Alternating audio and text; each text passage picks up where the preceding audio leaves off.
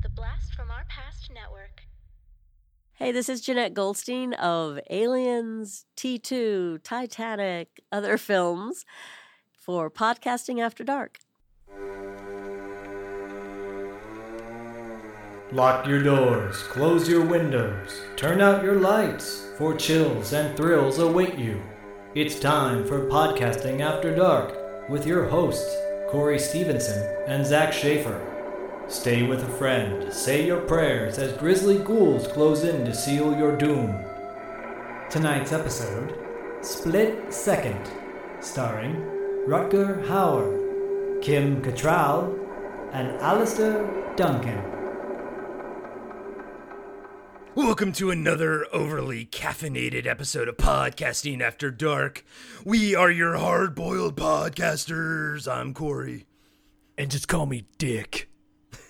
uh, wait, hold on a second. Was that just a really, was that a hard-boiled or is that your bad Hulk Hogan impersonation? I know, right? Because I like either one. I did not workshop that before we started recording. I was either going... one works. I, I, you know, I was going for like a hard-boiled detective thing, you know. Uh, yeah, I guess Rutger Hauer didn't really sound like that. You're like, let oh, me well. tell you something, brother. But I am overly caffeinated, like like Rutger Hauer was, or or his character Detective Stone was in this movie. So, well, well, you're you're overly caffeinated, and Hauer, who was on the wagon character-wise in the movie, uh, I'm the opposite of that because I've been drinking tequila. Well, buddy, you got to when we talk about Split Second, right? This episode is brought to you by Dunkin' Donuts Coffee and yeah. Cutwater Tequila Margarita. Cutwater. Get yours today. Man, I wish we had a bag of rah-rahs to eat while we were doing this. So I, so I, I took me, I'm like, what the fuck are rah-rahs? Until he had like little pieces of shit decorated on the refrigerator. And I'm like, oh, that's chocolate? That's, it's not shit because he lived in a shithole, apparently, with his Harley Davidson everywhere. But don't call me Harley. Um, and his pigeons. And, that was yeah. uh, actually Rutger Hauer's dis- design decision for the movie was to have the pigeons. Oh, that's that's great choice. Um, so that's that's wonderful. That's one. I think that was actually the producer's reaction too, because she's like, but she's like, but the filthy. Why would you want them? uh, pigeons. Oh, um, so I, and then finally, after searching what rah-rahs were through, you know, I'm like on my phone, pausing, searching, pausing, searching, pausing, and then like I'm like, oh, it's chocolate. Some point in the movie, we figured that out. Oh, okay. It's chocolate. He's been eating chocolate the whole time. Is that oh. like a British uh, treat type of thing? I, I we imagine? Gotta ask our boy David Irons. Shout out to David true. Irons. He's Give probably gonna be like four one one on rah-rahs, baby. He's gonna be like, I can't believe they gave me a shout out in the first five minutes of the show. It's amazing. It's a terrible impression. A terrible impression, by the way. Yeah, we David are Irons. we are not nailing the impressions right out of the gate on this. No, one. but I will tell you. That will probably add to the entertainment value of this episode. Hiccup. Oh, God. I love, I love how Zach came, comes into this episode already like a couple sheets because he's like, I can't handle this right well, now. Well, Jesus, dude. You know, so you tell me just a quick backstory. You know, you, we do the unboxing. I get the Split Second movie. I'm, I'm ex- on one hand, I'm excited because I hadn't seen this movie in a long time. Yeah. And to be honest, I watched it one time in nineteen ninety-two when it came out on direct-to-video. um, and there's a reason for that. We'll get to that probably later. Sure. sure. Uh, through the breakdown. But um, so I was excited. I'm like, okay, you know, give it another shot, yada, yada, yada. And all hell starts breaking loose all over the world. Well, and well, all starts breaking loose. It's been breaking loose. Yeah. Uh, the world we live in. And I'm like, oh, this is kind of perfect to be watching this movie right now because... This is very well what our world might look like very soon. Yeah. Unfortunately.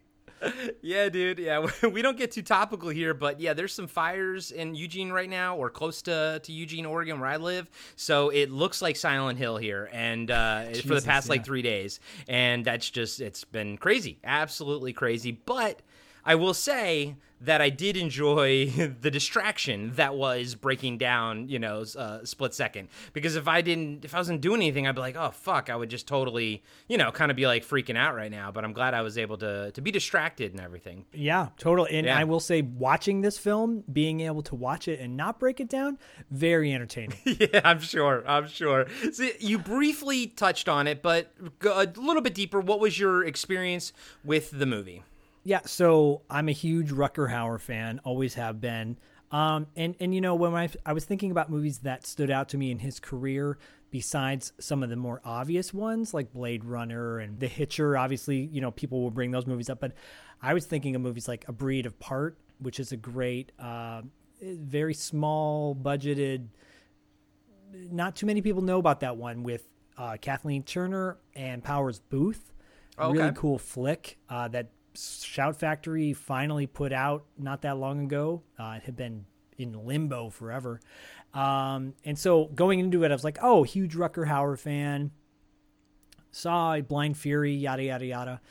And then this comes out, direct-to-video, and I'm like, I'm going to get it. It's got a cool-looking alien on the front.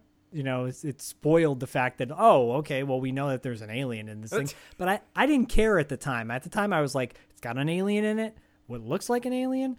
Uh, I'm I'm sold. So yeah. I saw it when it first came out on V H S in ninety-two, direct-to-video. Uh, I might have rented this with my buddy Jamal. Shout out to Jamal, who doesn't get a lot of love, but he's definitely one of my homies, my watching homies back in the day. And um, I kind of forgot about it, to be honest with you. Like, I, I always knew the name. You tell me, yeah. oh, have you, you seen You see the poster Second? And you're like, oh, yeah, I remember yeah. that, yeah. But then, like, my feelings about it, what I thought of it then, Uh, what I remember about it was kind of blurry. Yeah. And so that's my history. What's your history? This was a Fangoria movie for me. And it, it, and I'm glad that we we re-released the Tony Timpone episode uh, out there for free right now. And because he does talk about that period during, I think, what, the mid-nineties, where there just wasn't that many horror movies around at the time. Yeah. And, like, they had to, like, feature stuff like, na- uh, not Naked Gun, um, uh, Naked Lunch. They had to feature movies like that, even though they weren't technically horror movies. Now, I think that, that Split Second didn't quite fall into that category, but I think it did start coming in, in the early nineties when things did start to wane a little bit in the, the hype of the horror genre and everything. But they they featured the hell out of it because of the design, the creature design, and watching the the the, the behind the scenes stuff on this M V D Blu-ray. Shout out to M V D; they put out a great great uh, copy of this Blu-ray here with an awesome uh, the dude designs Tom Hodges uh, cover. Um, but they featured Fangoria featured this prominently, and I had a I had a subscription to Fangoria at the time, and just visually, man, it checks off all the marks, you know. Know, like yeah. like the the leather studded cop, the hard boiled detective, you know, the creature that looks sort of like the Predator, sort of like an alien, as like a xenomorph, and sort of like uh, Venom, actually from from uh, Spider-Man, kind of, and sort of like the Wraith, uh, the with the with the motorcycle helmet visor. Yeah, yeah. It's, it's you know, when you, you look at it, it is sure. a hodgepodge, you know, like it's a hodgepodge creature. Yeah. But I think that the, the ultimate design, what they ended up with, was pretty cool looking. Although it was, I mean, you saw so much more of it in Fangoria than you ever saw in the movie because you barely see shit of it in the movie.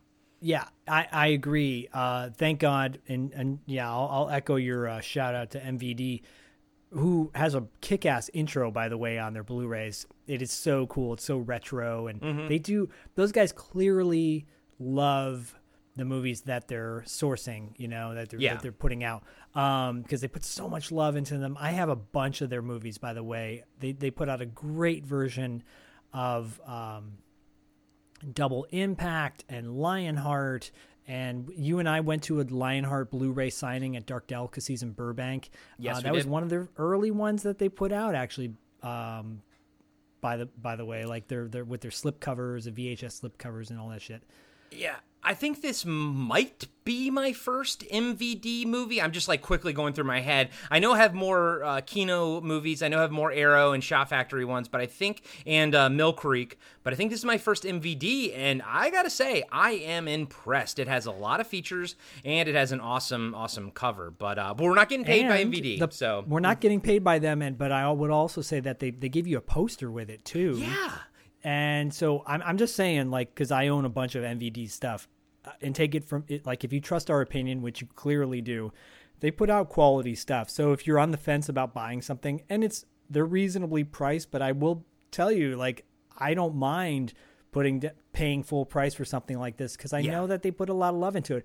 They quick uh, quick side note, they when the Lionheart Blu-ray came out, they had a lot of issues with the quality, and so. Anybody that bought one, they're like, look, you know, we're going to resend you uh, a, a, a new version of the Blu-ray, you know, give us your email. Oh, so like they, they, they re they remastered it and re repressed it and then just sent people new. That's so awesome. Yeah, because there were some audio qualities, some audio yeah. issues with it, and they fixed those and they resent it out. I don't know many companies that do that. A lot of companies are like, no. eh, well, sorry about that. These guys were like, no, let's fix it. So, you know. Quick shout out to them. Yeah, we're not getting paid That's by awesome. Them yet.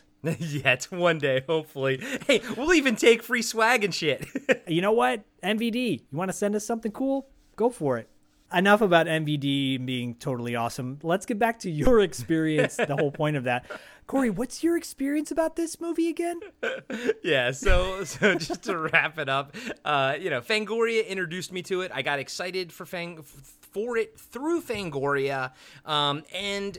It came out and I was like, eh, okay. I I watched it probably. I watched it once with Luke, and Luke fell asleep during it, so that should tell you something. That um, something and then I probably right watched it like one more time around then. But here's the weird thing: the monster and just the visual aesthetic of the film stuck with me for years later. Yeah. When yeah. I would doodle. I would just, I would draw the monster just randomly. I probably spent more time doodling the monster and, and thinking about the world than I did actually watching the damn movie. And I'm also now, because of this and, and hardware, I'm also starting to be able to analyze my likes and interests. And uh, there's there's some similarities between the, the two films, like, you know, not having a lot of backstory to what the the the, the antagonist creature, whatever it, it is. But I kind of find that that allows my imagination to run wild. But and I like that. But I will get into that as we, as you know, as we talk about the movie and break it down and everything. But, dude, it's funny how my experience with the movie originally is kind of the same as yours, but for some reason it just hit a, hit certain tones for me that just kind of it just stuck. It, it kind of just stuck with me for some reason, and I don't know why. Yeah, I mean, you were doodling to uh, the monster, and I was. Diddling to Kim Cattrall, so you know. I, you know what's funny? As sleazy as I am, I forgot that she was nude in this. So did I. I actually did. I actually did too. All I remember, I, I will say one thing that I stood out to me that I remember was in the trailer, her saying, "Harley." Yeah, but dude, like, like what a fun surprise! Not remembering that Kim Cattrall is nude, and then all of a sudden seeing some nudity, I was like, "Hey, this is awesome!" Nice. Well, from every everything I've heard too, like she's pretty, she's pretty chill about that that whole all that stuff. So, uh, and yeah. you know, her body of work is pretty much evident that she doesn't give a shit about doing nude scenes in movies. So that yeah. wasn't that big of a shocker. But I was like, "Oh, this Blu-ray edition is really nice." Cleaned up really well. this is this is really nice. And uh, while we're on Kim Cattrall, not gonna lie, I kind of think that her Star Trek haircut's hot. Uh, I think it's great too. I actually really dig it. Uh, she was she was sporting the uh, the, the like the shaved look yeah the shaved before. sides, which which is weirdly looks. Like, you're watching it, and, and it came out in nineteen ninety-two, and it her hairstyle looks like it could fit right now. She totally could. And yeah. let, let's not forget the fact that.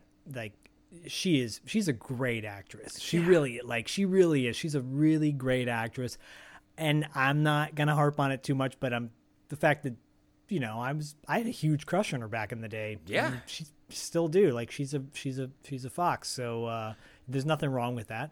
Yeah. Well, I mean, it's it's it's remarkable with her.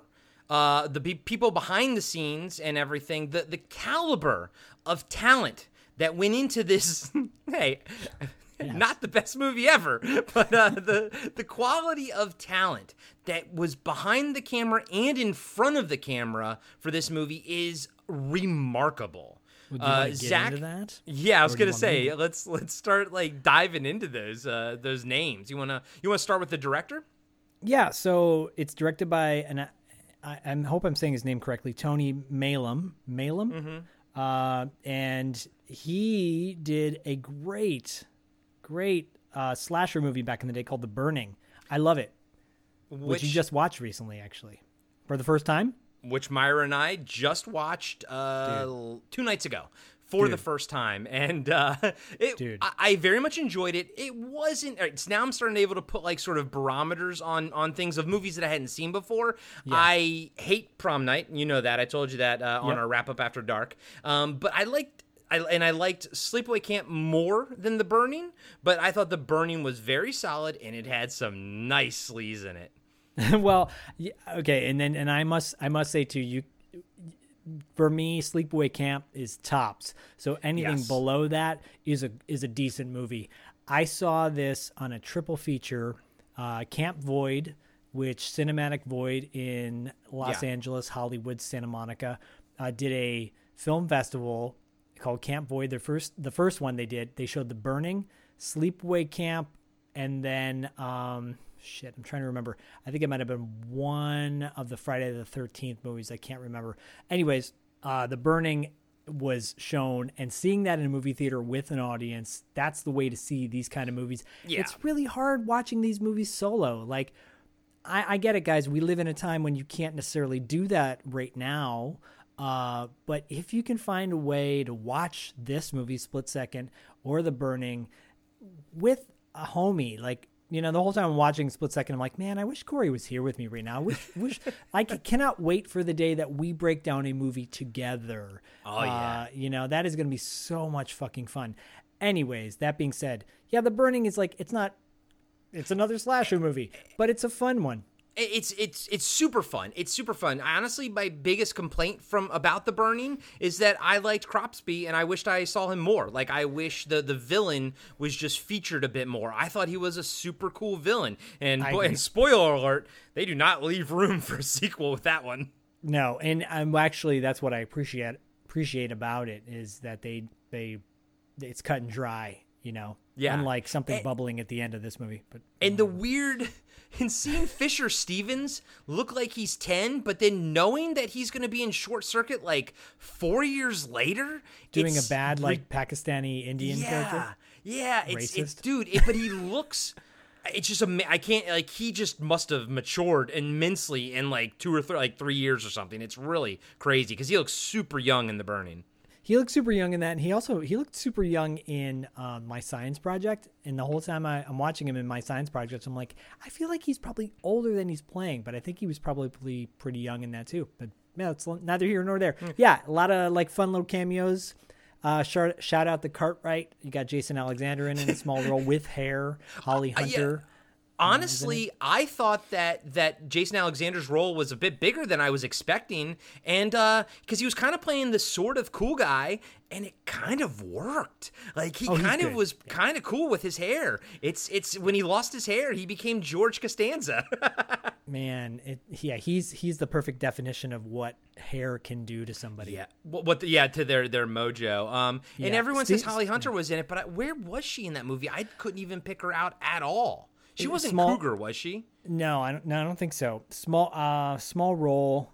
Uh, it, Camp Void was like five years ago, I want to say. So okay. It's been a minute since uh, I haven't watched in a while, but I do remember okay. spotting her and then going, "Oh yeah!" And Fangoria, even Fangoria, before we had the Way Back Wednesday and all that shit, uh, or you know, uh, Throwback Thursday, or, whatever, yeah. yeah, all that kind of shit. Yeah. yeah, they were doing that, man. They were sh- giving shout outs in their magazines to. Um, actors like before they were famous and blah blah blah. Sam Rockwell was in Happy Hell Night, you know, or something. Or like that. Or he was he was also in uh, Teenage Mutant Ninja Turtles as one of the like the random foot guys. Uh, That's actually but, his first role, but the first one, first like slasher movie he was in, first horror film was Happy Hell Night. Okay, gotcha, gotcha. Well, uh, speaking of another behind-the-scenes person in this movie that went on to do much bigger things is the writer. Including, yeah, in- including a horror film, The Hollow Man. Gary Scott Thompson, the the writer. Uh, yeah, eighty-eight minutes. That's all I'm going to say. No, I'm kidding. Um, no, he, he was the guy who wrote a bunch of Fast and Furious movies. Yeah. And fun fact, I have not seen one Fast and Furious movie, so... Uh, just like I've seen only one John Wick movie, but that's neither here nor there. Oh, God. And I'm just going to put it out there right now. The reason why I haven't seen a Fast and Furious movie, because Diallo right now is probably listening to this and going, what? Yeah, I know. Nothing. And John Wick. It's nothing against any of those franchises at all whatsoever. It's simply I have very limited time in what yep. I can watch. And if I had the choice, when I have just my choice and it has nothing to do with my wife and fact that she gets scared with like, you know, a rat in a movie, um i i end up like if i am i'm i'm gonna go retro i'm going retro yeah. I'm not going modern, yeah. just because that's where my heart lies. So I, that being said, yeah uh, and just to make Diallo feel better, the reason that I love and appreciate the Fast and Furious films is because Diallo schooled me on how awesome they were. Because when I was not younger, well, I guess I was younger, but when the earlier ones came out, I was like, ah, these are kind of lame. But then the post like three uh, Fast and Furious three, when they rebooted the franchise, yeah. like I wasn't watching them, and then Diallo's like, no dude, you got to. And then I got hooked. I'm like, oh, these they're just like superheroes now. And he's like, yes, that's it. And I'm like, cool cool, I can do this. I don't care. Yeah, that's fine. I, I will. I will someday. I'm sure when Bodhi yeah. gets to the age, that's when I'll start watching all this stuff, because he'll want to watch it, and I'll be like, "Oh, sure," you know. D- d- and dude, I'm I'm with you, man. I don't have time for T V or anything like that. So when yeah. when I when the the wife and I do have time to watch something, and it is my choice, I have been for the past year trying to fill in my gaps from my my childhood of what I've what I've missed. You know, like The Burning, like the uh, aforementioned Prom Night, like the aforementioned uh, Sleepaway Camp. So I've been trying to just kind of, you know, so I can have a better conversation with you, Zach, on these podcasts and, and bring more knowledge to the table. And the cool thing was when I saw, um, you know, The Burning was already on my list. You've been telling me to watch it. Great. I, you know, I, and I listened to you. So I'm like, cool, I, I want to watch nice. it. I also want to watch Terror Train. Um, yeah. But uh, when I saw that th- this is the director that, you know, the split second director directed The Burning, I was like, cool, perfect. This is perfect timing. Let's go watch this. And it, uh, it, it is perfect. And yeah. I didn't even know that. So when I saw that, when I was doing my mutual research, not as extensive as you, obviously, because um, it wasn't my pick, but but when I was doing a little bit of re- re- because like, the, oh. because the movie doesn't really warrant that much research. no, no, it warrants something. Uh, but we'll get to that. I love this like build up. It's thirty minutes in, and we're still. Um, but yeah, it. I was like, oh, that's that's really fucking cool. So. Yeah. Just really quick on the cast. So obviously Rutger Hauer, Kim Cattrall, you guys know who they are. Um, you know, I'm just going to throw it out there. Uh, you know, in our, in our Instagram, Facebooks, no one pays attention to Facebook. No. On Instagram. Uh, what's your favorite, like off, uh, like off title Rutger Hauer, Kim Cattrall movies? Like, tell us, I want to know from you guys. You guys know a shit ton of stuff, all you listeners. So tell us, like, what's a, a movie from their catalog that is a little obscure that you really dig? I'm always curious about that stuff, because then it might be like, oh, I never saw that, or oh, I haven't watched that in a long time. Yeah. Uh, anyways, uh, Rutger Hauer plays Harley Stone. Uh, that name just gets me every time. I know. Uh, Kim well, Cat- it, it, it gets me because Kim Kim Cattrall's name is Michelle McLean, and then uh, Alistair Duncan's name is Dick Durkin. So why wasn't his name like Shirley Stone? You know, like why yeah. didn't they go for? Is it the what is that term for? Um, there's a word when when the, the the rhyming structure is based on, you know, the how they're how it's two M's or, or two D's. You know. Oh, yeah, yeah. What is that? Uh, onomatopoeia or syncopia? Something like that. Yeah, something. I don't know. But it, but clearly the writer was trying was doing something to that effect, because th- they have those names like that. And then he's just like, nope, he's Harley Stone. It's like, well, oh, it makes right. it makes sense that uh, Gary Scott Thompson is the Fast and Furious writer. because, you know, the Harley Stone is like such yeah. a, it's like such a, you know, nineties name. Anyways, um, yeah, they play Harley Stone, Michelle McLean, uh, Alistair Duncan plays Detective Dick Durkin, which yeah. I guarantee you throughout this, I will be calling him Dunkirk, uh, not intentionally, but just because I, it just will happen.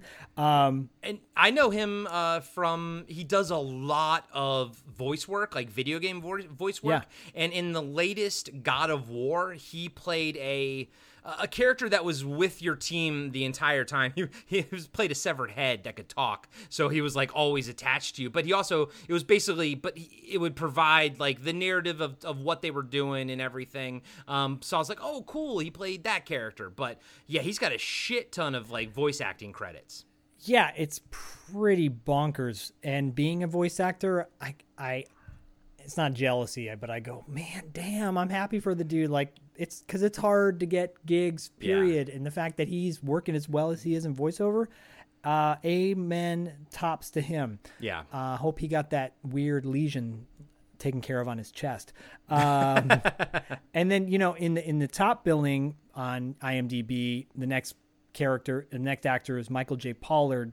He has a very small role, tiny role, very tiny role. But you know, um, but if you don't know who Michael Michael J. Pollard is, he's a character actor who's been in everything from yeah. Bonnie and Clyde in the sixties. The fact that that movie came out in the sixties is bonkers to me. Yeah. We are fucking old at this point.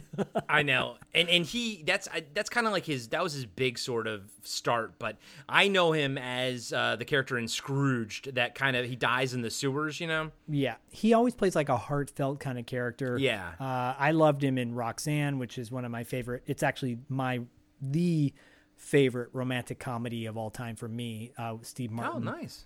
I haven't and, seen Roxanne uh, in forever. Dude, it holds up. It hold, I actually watched it not that long ago. I got the Mill Creek V H S slipcover nice. version. And Dude, I got it for free. I fucking love those Mill Creeks. I got it for free because Mill Creek until...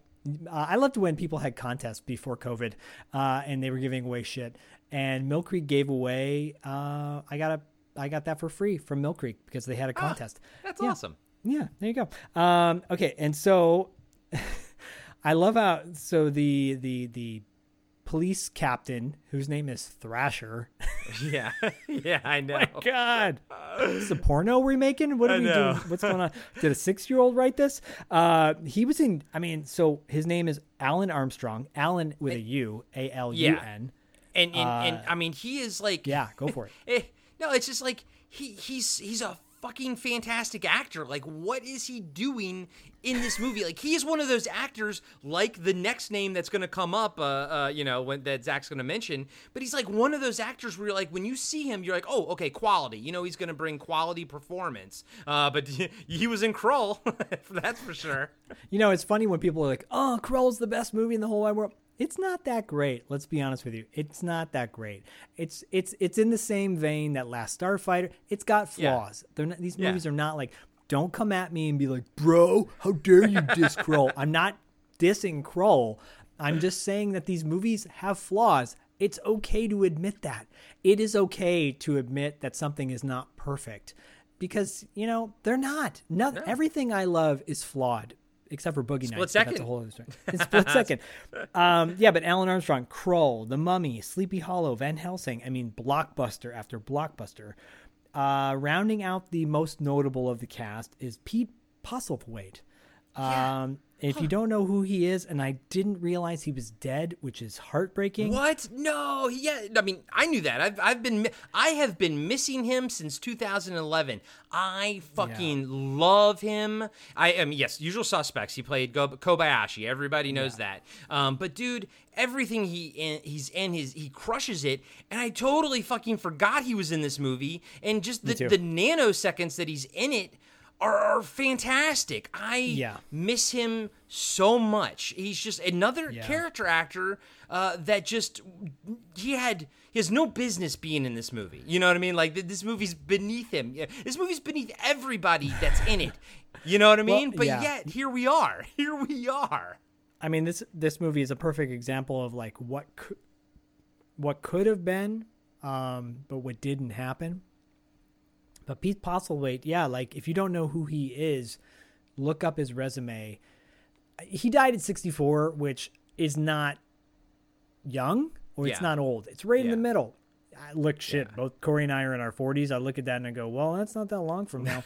no. Um, who knows? But he was he was a kick-ass actor, dude. Like he he really was. And actually, he brings money. And and I will say that I have a lot of sympathy for his character. I don't think his character is necessarily a, in the wrong with some of no. his judgment calls. No, and and I'll kind of get into some of the stuff I like about it when we do it. And and that's one of the things that there's there's just weird little sprinklings of greatness in this movie, surrounded by a porridge of bad. Well, I will say this is no Hardware on one hand. You're where... right, it's not. Hardware's infinitely better.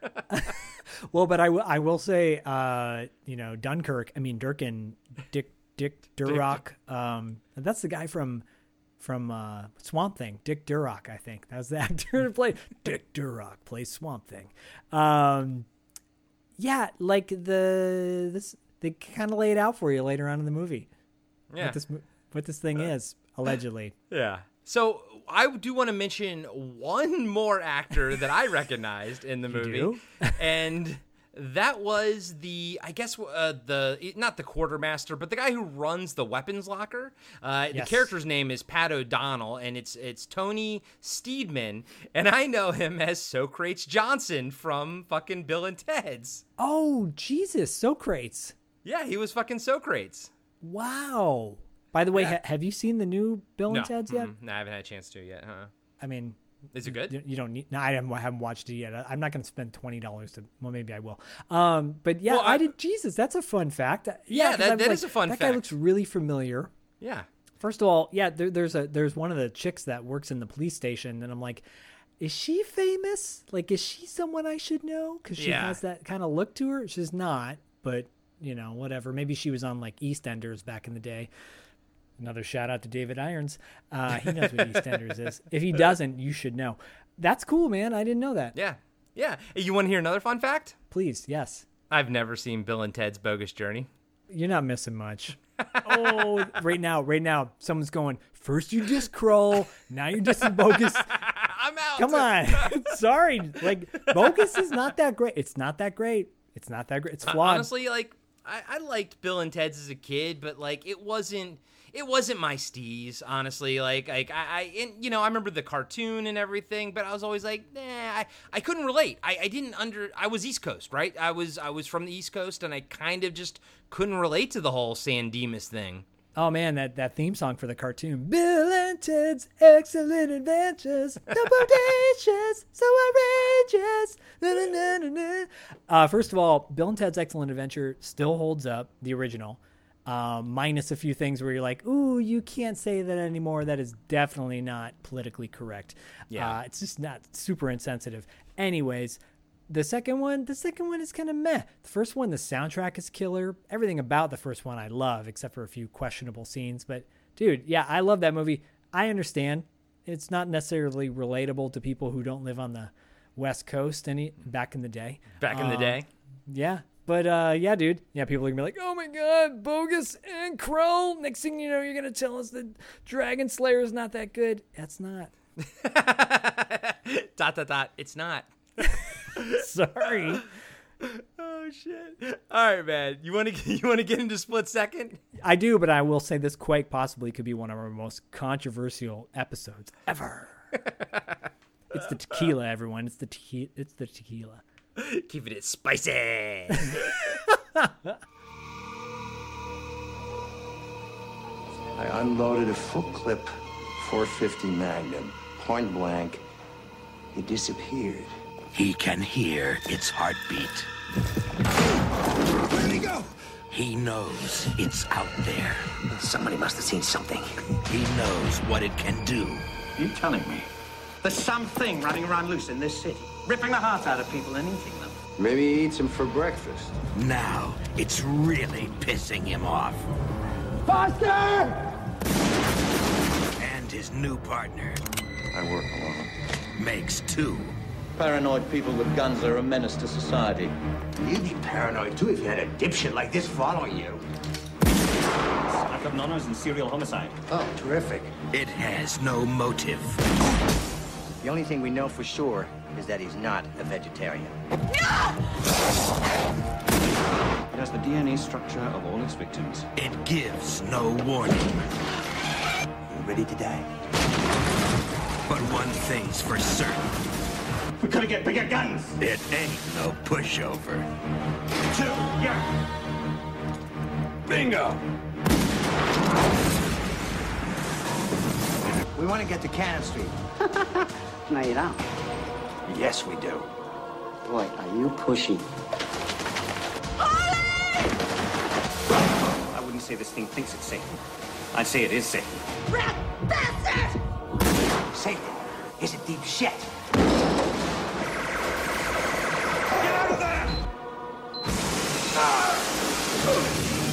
Five seconds!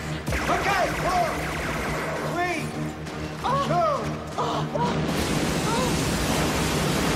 Oh. Rutger Hauer. Split second. Nice timing. Split second.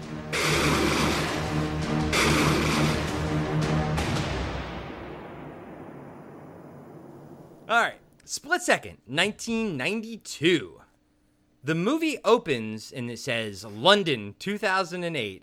Uh, I love near-future movies that we are now past in the timeline of reality. Yeah, me too. I'm like, oh, two thousand eight, that was so long ago. Can I can I say this really quick? Yeah. As you're, because you said two thousand eight. So uh, the movie, yeah, it says two thousand eight, and it's got this really cool red font for the um, for the titles. Yeah. And then they f- flash split second. And I'm like, ooh, did they just, like, badly Photoshop that in before yeah. Photoshop even existed? Yeah, that was a. It it's a very. It's it's not the best uh, title card for for the. Yeah, it, it's like, and it doesn't fill the screen. Like, it kind of sits in the middle with split on the top and second on the bottom. And you're like, yeah. you know, this movie's in widescreen, so like you can put the the words next to each other, and it would probably look better. So like, so the titling, like the font that they use, looks like shit. Whatever weird, you know, accoutrements and, and design aesthetics they put on the, the two words look like shit, and then they put Put, they stack split and second on top of each other, and that looks like shit. So everything about the title card looks like shit. Yeah, and it's really a bummer because that's not that's something that should be easily fixed. Yeah. And, and it's such a name that could have lent itself to, like, streaking oh. across the screen or, like, coming from two different sides and, like, meeting in the middle, you know, the split in the second. Yeah, no, co- completely lazy. But knowing that the biggest problem with this film is its production time. Like, they had about, I think, three weeks from getting the green light until they had to start filming. Like, so... Post pre-production about three weeks, which for a movie that is like post-apocalyptic type or near-future type with a monster design and like high concept, you know, aesthetics, design aesthetics, three weeks is no time whatsoever. That is also one of the reasons that the creature looks the way it does because there was no like... nothing in the script saying what it was supposed to look like. And so the the guy, shit, we should have talked about the guy who did, uh, who designed the creature, the special effects guy in this movie. He went off, he went on to direct uh, Blade. He went on to, and then he, he ended his career with uh, directing um, uh, The League of Extraordinary Gentlemen. Whoa, whoa, um, whoa, whoa, whoa. So the guy who did the F X, I didn't dig that deep. The guy who did the F X for this movie directed Blade?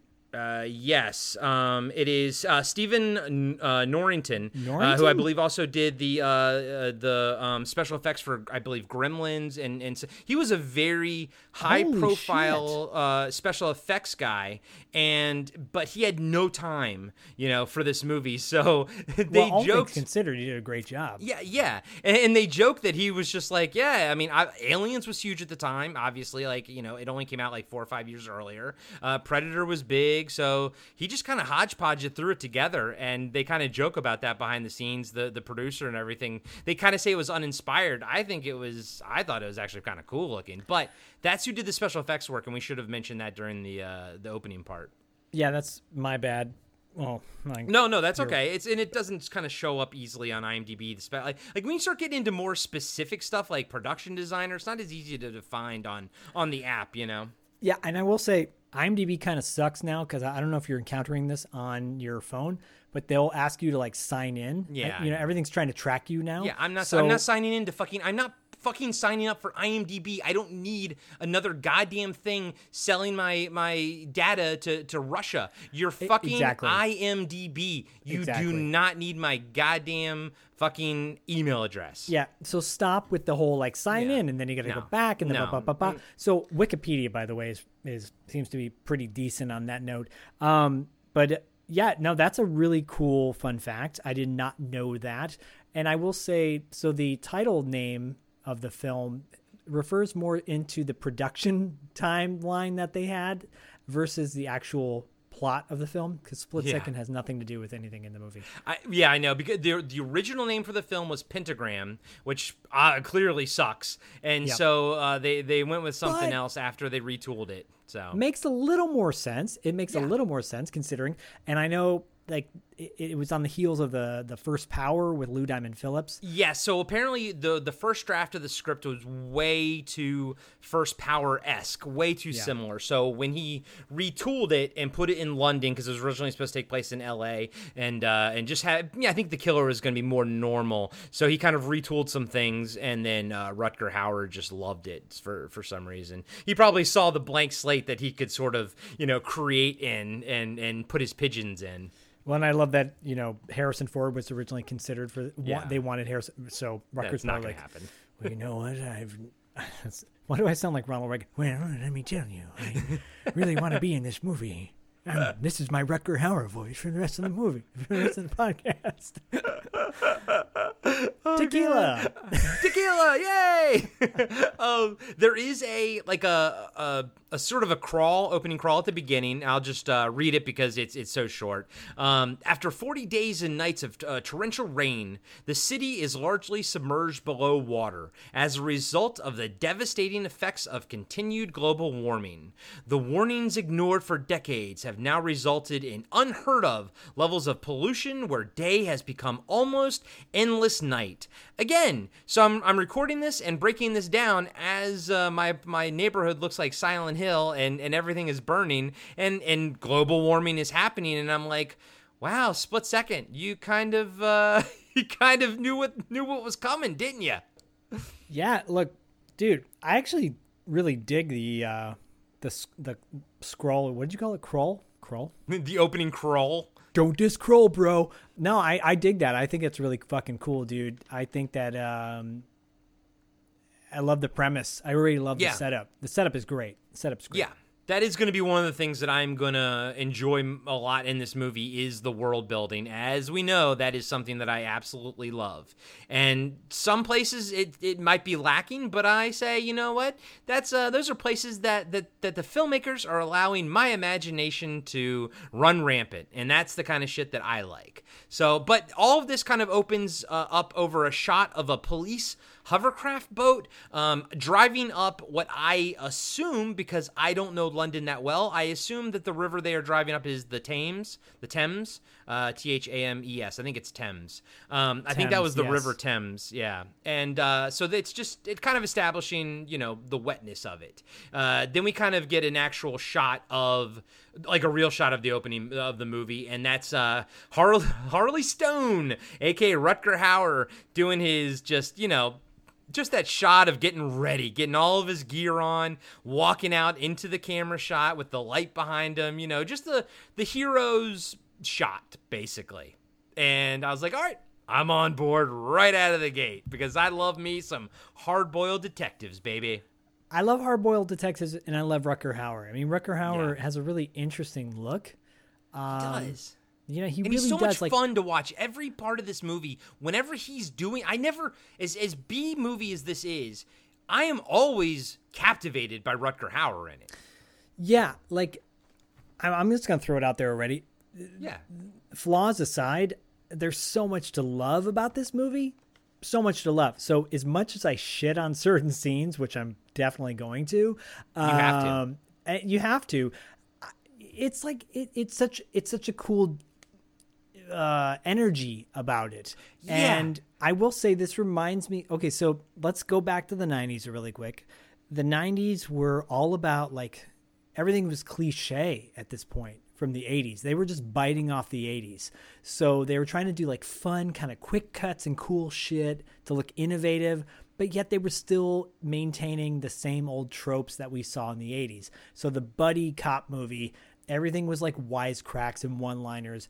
Um, you know, I Come in Peace and uh, Showdown in Little Tokyo are the first two that come to mind, where, like, I wanted to like it so much more, but there were, like, so many stupid, like, little side notes or laughing where the cops were, like, laughing when they should be shocked by scared. What's going on. Yeah. Scared. Yeah. And you're like, no, fuck you guys. Like, this is supposed to be an intimidating scene. You should not be laughing about something that happened or, like, busting each other's balls. This movie has that piece where that bugs the shit out of me. Yeah. No, I but, I get it in specifically the scene later where Kim Cattrall gets bit and he's like, "It's okay. I called the uh, I called the paramedics." I'm like, "She has yeah. gaping holes in her arm." But we'll we'll we'll get there. And I know what you mean, and and, and yes, I I am a, and as much as I do enjoy this movie, I am aware of when it dips, you know, but you nailed it. The thing that I couldn't put my finger on, there is an energy and a love that you can tell is happening behind the scenes. Yes, I think totally, specifically totally. between Alistair Duncan and Rutger Hauer. Yeah. Um, there is something there that it just, it comes off on screen, and that's what kind of brings the movie f- out from the shithole, you know, upwards, um, you know, f- honestly, and the production design too. I, I think the, I think the look of this film is pretty damn cool. Yeah, I I, I, I love, um, and just it, to, to to button up my thought, I just I just love, I yeah, I love that hard-boiledness too, where they're just like, yeah, let's do this, and you're like, okay, it's gonna be chill, it's gonna be cheesy, it's gonna be silly, it's gonna be ham-handed at times. Let's just fucking have fun and, like, see what happens. Yeah, and, and you're one hundred percent correct. Like, this movie reminded me. I just, I grew up watching cop shows with my dad, and yeah. I love cheesy, hard-boiled cops, like, you know, Chow Yun-Fat movies, like hard-boiled, you know, yeah. like, I like the over-top shit where they're acting so cool that it's just, it's, it's like, it's painful because it's, it's just, it's so sort of overacting, but at the same time, I eat it up, man. I'm like, I fucking love it so much. And you just reminded me too, like, I love it so much as well.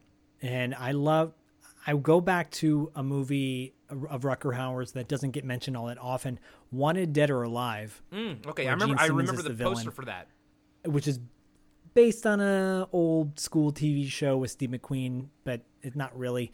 Um, it, it like, I saw that, I saw him in that, and I thought, and I said, he's going to be the next Punisher. Like, that's the Punisher. He mm. literally has the Punisher assortment of weapons in his cash and all that shit. Um, so when this movie came out, I thought, holy shit, is this going to be his, like, Punisher reveal? Yeah. And this has, uh, this reminds me a little bit of the transfer or the Full Moon movie, uh, Doll Man. Yeah. Where the, where the production value is so low and you're like, man, is that what's making this feel kind of cheesy? Yeah. Yeah. Yeah. Or, you know, it's, it's Rutger Hauer's shoulder pads that's feeling kind of cheesy. Yeah, and probably his girdle that he's wearing too. But, you know, yeah, uh, but, but God, he's still he's still amazing. Even when still he's badass. Kind of frumpy, he's still fucking amazing. It's yeah, it's insane. He, yeah, no, no, no, no, no, no disrespect at all. No, no, he's he's still Rutger fucking Hauer, man. Like, he just he can't he's still stop the hobo Rutger with Hauer. A shotgun. Yeah. Oh, goddamn. All right, so we get some more, like, some some establishing shot of the police station when, you know, when he leaves it. There's the, another hovercraft coming in because there's, like, uh, about two inches of water everywhere. It's interesting because I feel like they wanted more water, but there's enough to just make it feel like, man, this sucks. Like, if you lived in that situation, you would just have to be like, this sucks all the time because there's, like, just an inch of water on the ground at all points in time. I thought that was really fucking cool, to be honest with you. I thought it was cool too, and at the same time, I was like, "That's a lot of water they're wasting." Yeah, yeah, exactly. Yeah, that's where I went with it, dude.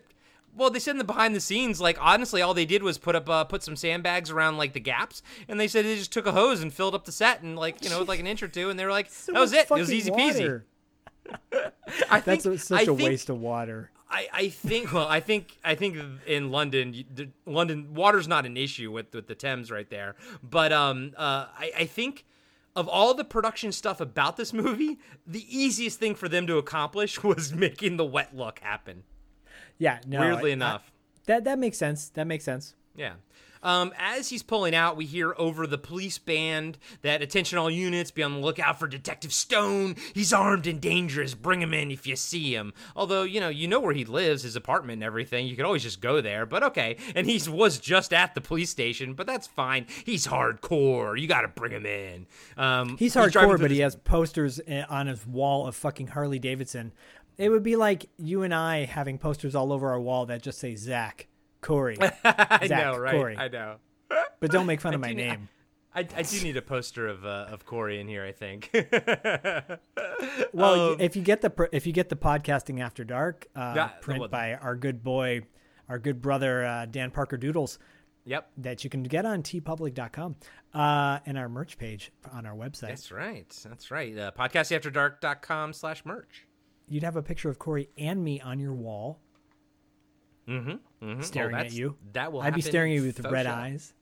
uh, we cut to him driving through the city. Um, we also see Detective Dick Durkins. Uh, we don't know his name at the time, but he's trailing uh, De- uh, Detective Stone, and he's kind of reporting back to Captain Thrasher. Uh, we get some like world. I know, right? I know. You're like, I can't handle that. It's we like get a G I uh, Joe name, dude. It does. It does. We get some world building, you know, just how the, you know, the U, uh, the U S uh, blocks some kind of resolution that the U N is doing about global warming. And I'm like, huh, that sounds uh, about like yeah, us too as well. Right. Yeah. Unfortunately. It's, yeah. It's ridiculous. Um, Detective Stone arrives at the seedy nightclub called J J's. Uh, uh, he, he walks in and it's like a, It's like a dance, like an S and M sort of dance club, but like yeah. right away, I was like, oh, there's a shot of like, you know, some boobs and some T N A dancing on the thing. And I was like, oh, yeah, oh, yeah. Split second. I, I don't remember if there's any boobs in this movie because I've only seen it once or twice. So, you know, this is all new to me at this point. It's interesting because she's kind of like covering herself up in one sense. And I'm like, why are you covering yourself up? You know, I think, that was, she starts I think that was mouthing- her sexy dance.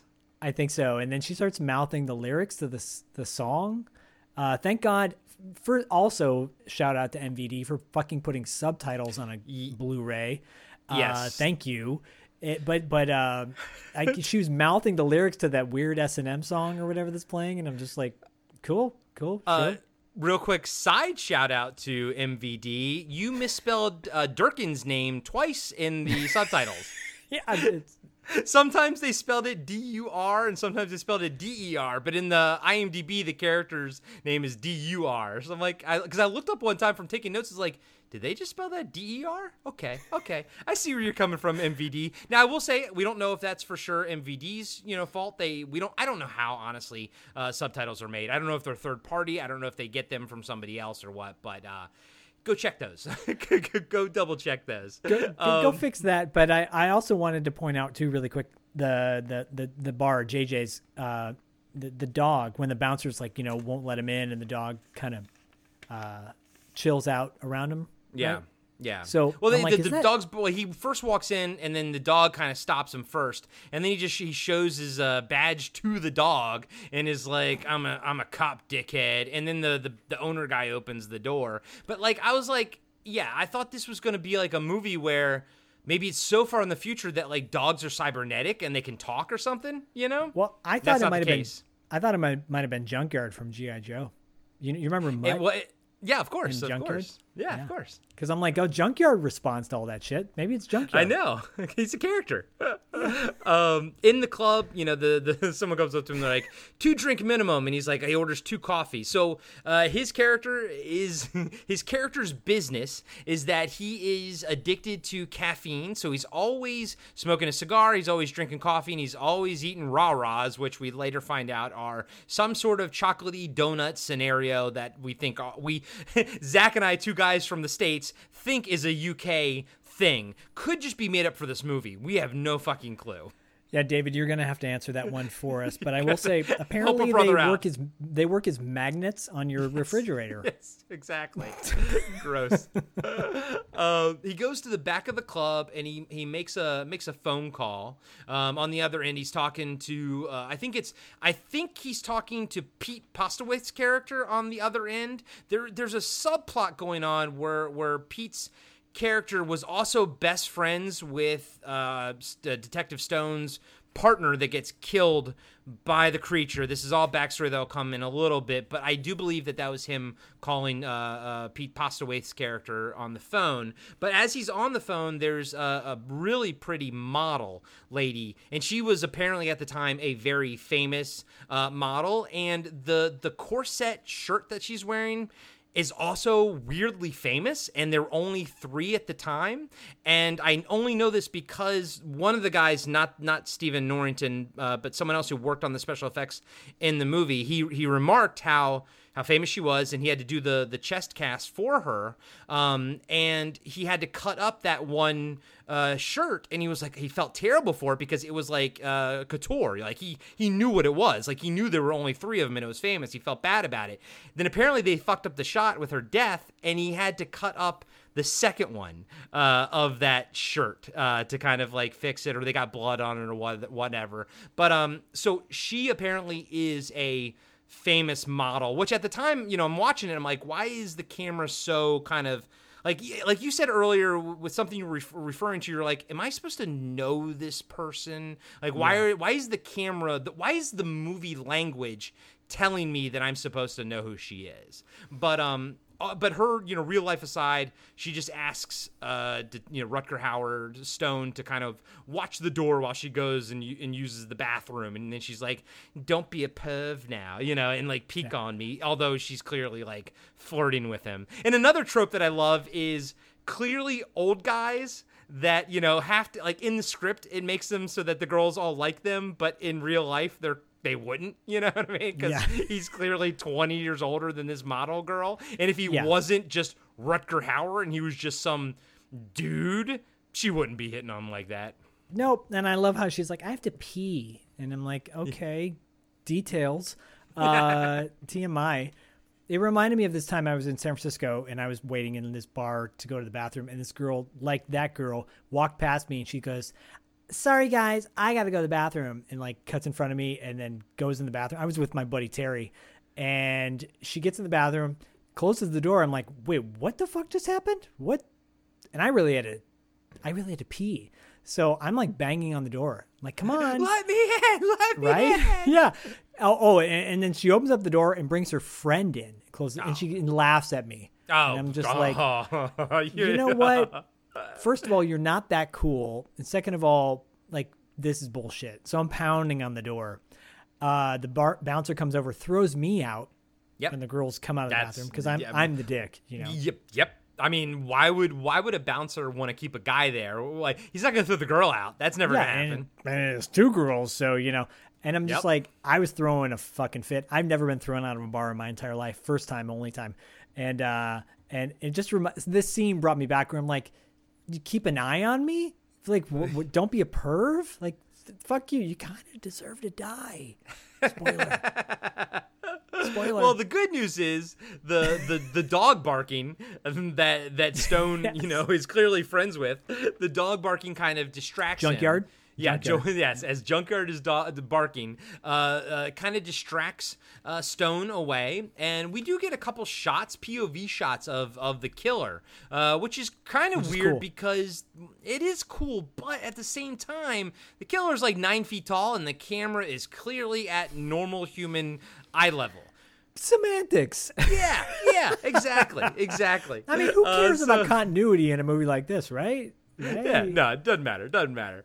Um, it should, but, but it uh, so so Stone walks away from from the bathroom uh, to go investigate what that was. And as that's happening, we get a shot of the girl in the bathroom, real close up shot. She's looking over her shoulder, looking terrified. You hear like you know you hear some noise and everything, everything. So you know the killer is in there. Then outside in the club, Stone hears a scream from the bathroom, so he knows, and he goes running back through the door, busts through the door to find the blonde on the floor with her heart and chest completely ripped out. I totally dig that shot of her on the ground. I mean, her Dude, chest is fucked up. Yeah. Yeah, it's it's a cool gore scene. It's to- de- totally cool. I, and I, yeah. I love how IMDb was like, mm, what this movie has going for it is an excessive amount of gore. I'm like, actually, it's not that excessive. It's not that excessive, really. Really not. No. But I will say that scene is pretty fucking money. What mm-hmm. Rutger Hauer ends up doing right after, I'm like, that's kind of odd, especially as a cop. You're a cop. Yeah, yeah. So he he lay like bends down over her, puts his giant leather jacket on her to kind of cover her up, yeah. kind of like brushes her forehead. It almost like felt like yeah, they dude. should have had much more of a flirtatious interaction. Like, you know, maybe like, you know, like a longer conversation, and he kind of maybe even liked her, but it didn't. You didn't get any of that. You know, you but you could just say, okay, he feels bad for her, but um, yeah, yeah it is weird. And I was like, he's he's yeah, and uh, he looks up and sees uh, in blood on the mirror, says, "I'm back," and he goes running out into the club. He's like, you know, somebody saw something because clearly, because the cl- killer moved in and out uh, very easily, you know, um, yeah. so someone must have seen something. He's waving his gun in everybody's face, and then he finally waves his gun in the the owner's face, which I liked how the guy who played the owner, the guy who played J J, he's I I don't I forgot his name offhand, uh, the actor, but he's apparently another kind of like a good actor, you know, like another quote yeah, unquote good like, actor. Yeah, like a stage actor or something. Like, again, another actor that you're like, why are you in this movie type of thing. But uh, I loved how he just stared down, uh, you know, Rutger Hauer with the gun. You know, I thought that was, again, his performance was better than than it needed to be on, on that small-time uh, character. But then Rutger Hauer eventually bends down to the dog, and he's like, you saw something, didn't you, dickhead? And, and you know, and, and the fact that he says, um, I, well, the first time I watched it, I was like, why does it matter? But then he mumbles. He says, like, because you see... because you saw it means I'm not crazy. And I was like, oh, okay, that's that's why he cares that other people, I guess, see it. Because there's that girl later, you know, that little girl he asks if you if you see it. Yes. But this is one of those weird little character threads that you would think would have like led to something, him being like, did you see something? Like they, they do it twice. You're expecting it to be a third time because that's the rule in movies.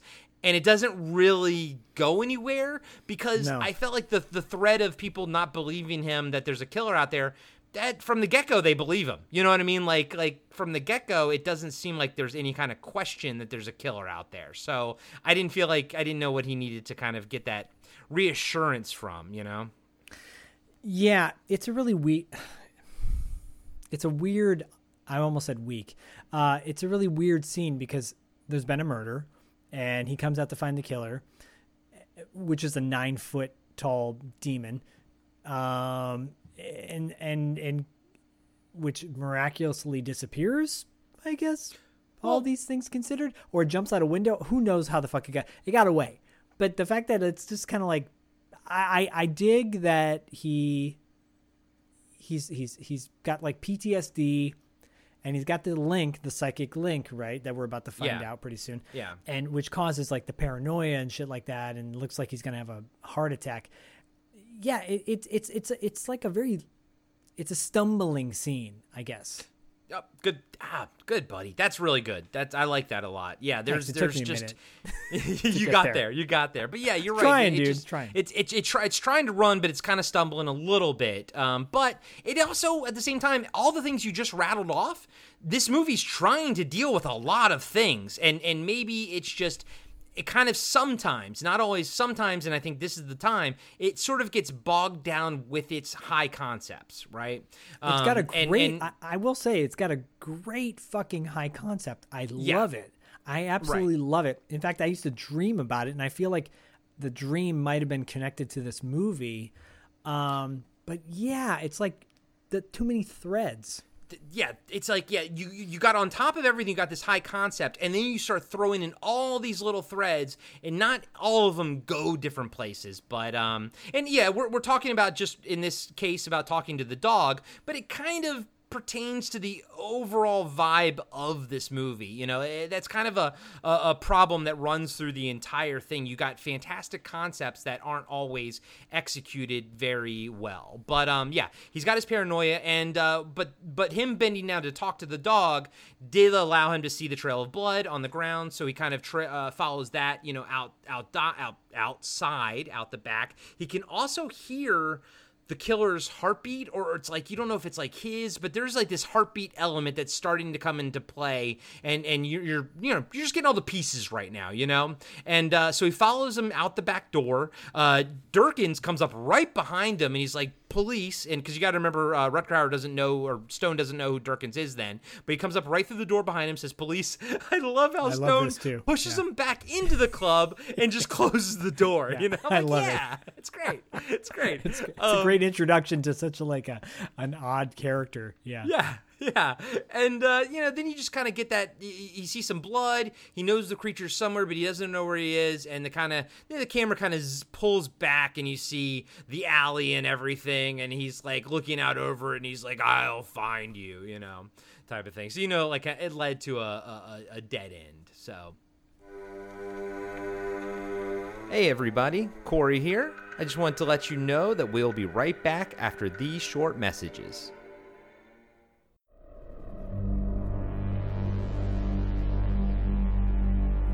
October thirty-first, nineteen eighty-one. It's the night of the party at Jerry's Arcade. It's the night all the kids have been waiting for. It's the night they have been waiting for. There's a new game at the arcade. It's Killer. Polybius. From David Irons, the writer of Nightwaves, the real terror begins. Polybius. Available now from Severed Press. And now, back to the show. And now we're, uh, let's see, on a police boat, uh, again, probably on the, the River Thames, because it's the only river name that I know in London. I don't know if there's multiple rivers, but okay. David, where are you? David's like, when am I going to be in, on your fucking show to break down a movie? He's never going to be our friend after your after your uh, terrible impression. I'm just, bro, I'm so sorry. Bro, I... tequila, bro. Tequila. Cutwater. um, and this, and dude, this is like so... Like three one oh ones. Exposition, character exposition one oh one in this scene, hard-boiled cop one oh one in this dialogue in this scene. Yeah. It's just it's it, it, it, there's a third one I can't remember, but uh, it's just like it was. It's this scene is so cliche, um, yeah. yet. Yet, because you have two fantastic fucking actors, it yes. works. But uh, Durkins Agreed. is talking to Thrash, Thrasher again uh, about, you know, about Stone. And, uh, you know, I and I actually just kind of wrote down the dialogue. So it's like, fuck it. I'm just going to write it down. Durkins was like, he was a raving lunatic. It took four officers to subdue him. You know, he's in lockup now. What happened to him? And, of course, now Thrasher gives him the backstory, right? Full-on backstory, the whole fucking thing. Like, a serial killer killed, you know, his partner Foster three years ago. He was there when it happens. You know, he feels guilty because of it, and he had he also had an affair with Foster's wife. And he's uh he goes uh he left her, hit the booze, went over the edge, and uh now he lives on anxiety, coffee, and chocolate. He's worked in every hellhole in the world and been fired from all of them. And then Durkin says, they say he's the best, and Thrasher goes, he is. And dude, The dude, most cliche dude. fucking dialogue that is just, they nail it. They do it. I mean, you have to imagine that both of the actors were like, are we really reading this? But dude, they're A's. I mean, they are fucking good actors, so they fucking nail it. But this, this scene, this scene should be fucking, you know, watched in, in movie or, or film one oh one as to, I don't know how and not how to, to, to do a, like a backstory exposition, you know? Yeah. Like, they, dude, yeah. Yeah, they they, they worked their asses off. I will give you that. They yes. the acting, the act like the actors worked their asses off with a script that is, let's be honest, it's it's just not very good. Like, to give that much, you have to write out all as, it, that whole scene. I'm like, oh, well, thanks for laying it out for me. Yeah, you know? They just laid it out right there. And honestly, man, at this point, you know what I'm kind of thinking of? I'm thinking uh, Danny Glover's character from Predator two. Like, they're kind of like the same type of character. And I felt like with the whole thing, like, he's worked in every hellhole in the world and been fired from all of them. Like, it just sounds exactly like something that would be said about Danny Glover's character in Predator two. Yeah, th- this this reminds me of, what was the last Predators movie that came out that Shane Black directed? The Predator. Oh, what was it called?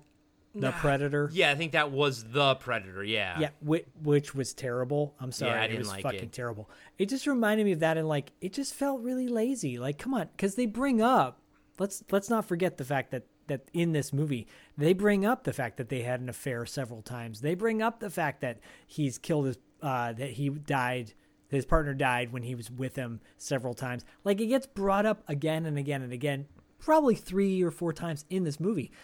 And I'm just like, do you really need to bring it up that many times when you've already laid it out in the beginning of the movie? No. Yeah. Yeah. Yeah. I'm going to say no. Cut to Stone in lockup, yelling at the yelling at the bars and like, ah, going crazy, kind of like yeah, a, like yeah. an yeah like an animal caged. That's how it's you know it's supposed to be.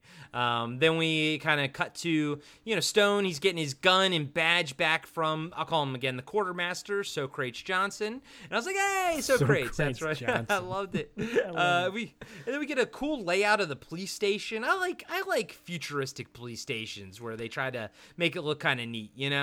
Yeah, it reminded me of uh, the the set design is really good actually. Yeah, uh, and it re- reminded me the, the of a RoboCop in the um, in the precinct. Anyways. Yeah, yeah, yeah. A little bit like I'd say like yeah, a little bit more secured version of RoboCop, like meaning there's like more fences and stuff. But yeah, yeah. overall, kind of had that vibe. But um, I dude, the set design in this movie is really fucking good. Again. It's- Better yeah. than it needs to be. Better than it has any right to be. How about that? Yeah, it is really, it is really good, and throughout the entire movie, and yeah. and and yeah, yeah, yeah. It's it's it's it's, it's a highlight. It, depending on on your you know who you are, it could be one of the few highlights or one of kind of a few.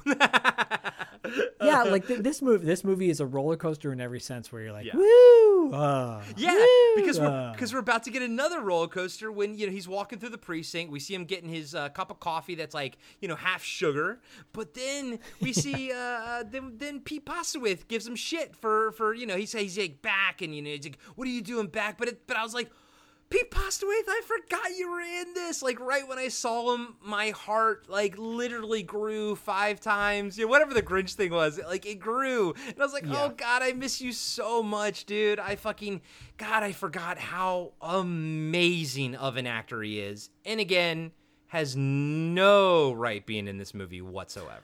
I remember when Usual Suspects came out and everybody was like, oh, who is this guy? And you're like, no, wait, yo, he's actually been in shit way before Usual Suspects, and he's fortunately was in stuff way after that too. Yeah, and he was he was his character was cool in uh, the second Jurassic Park movie, the the Lost World one. One of the highlights. Yeah, yeah, he was he was the wasn't he like what the hunter sort of in that yeah. one? Yep. Yeah.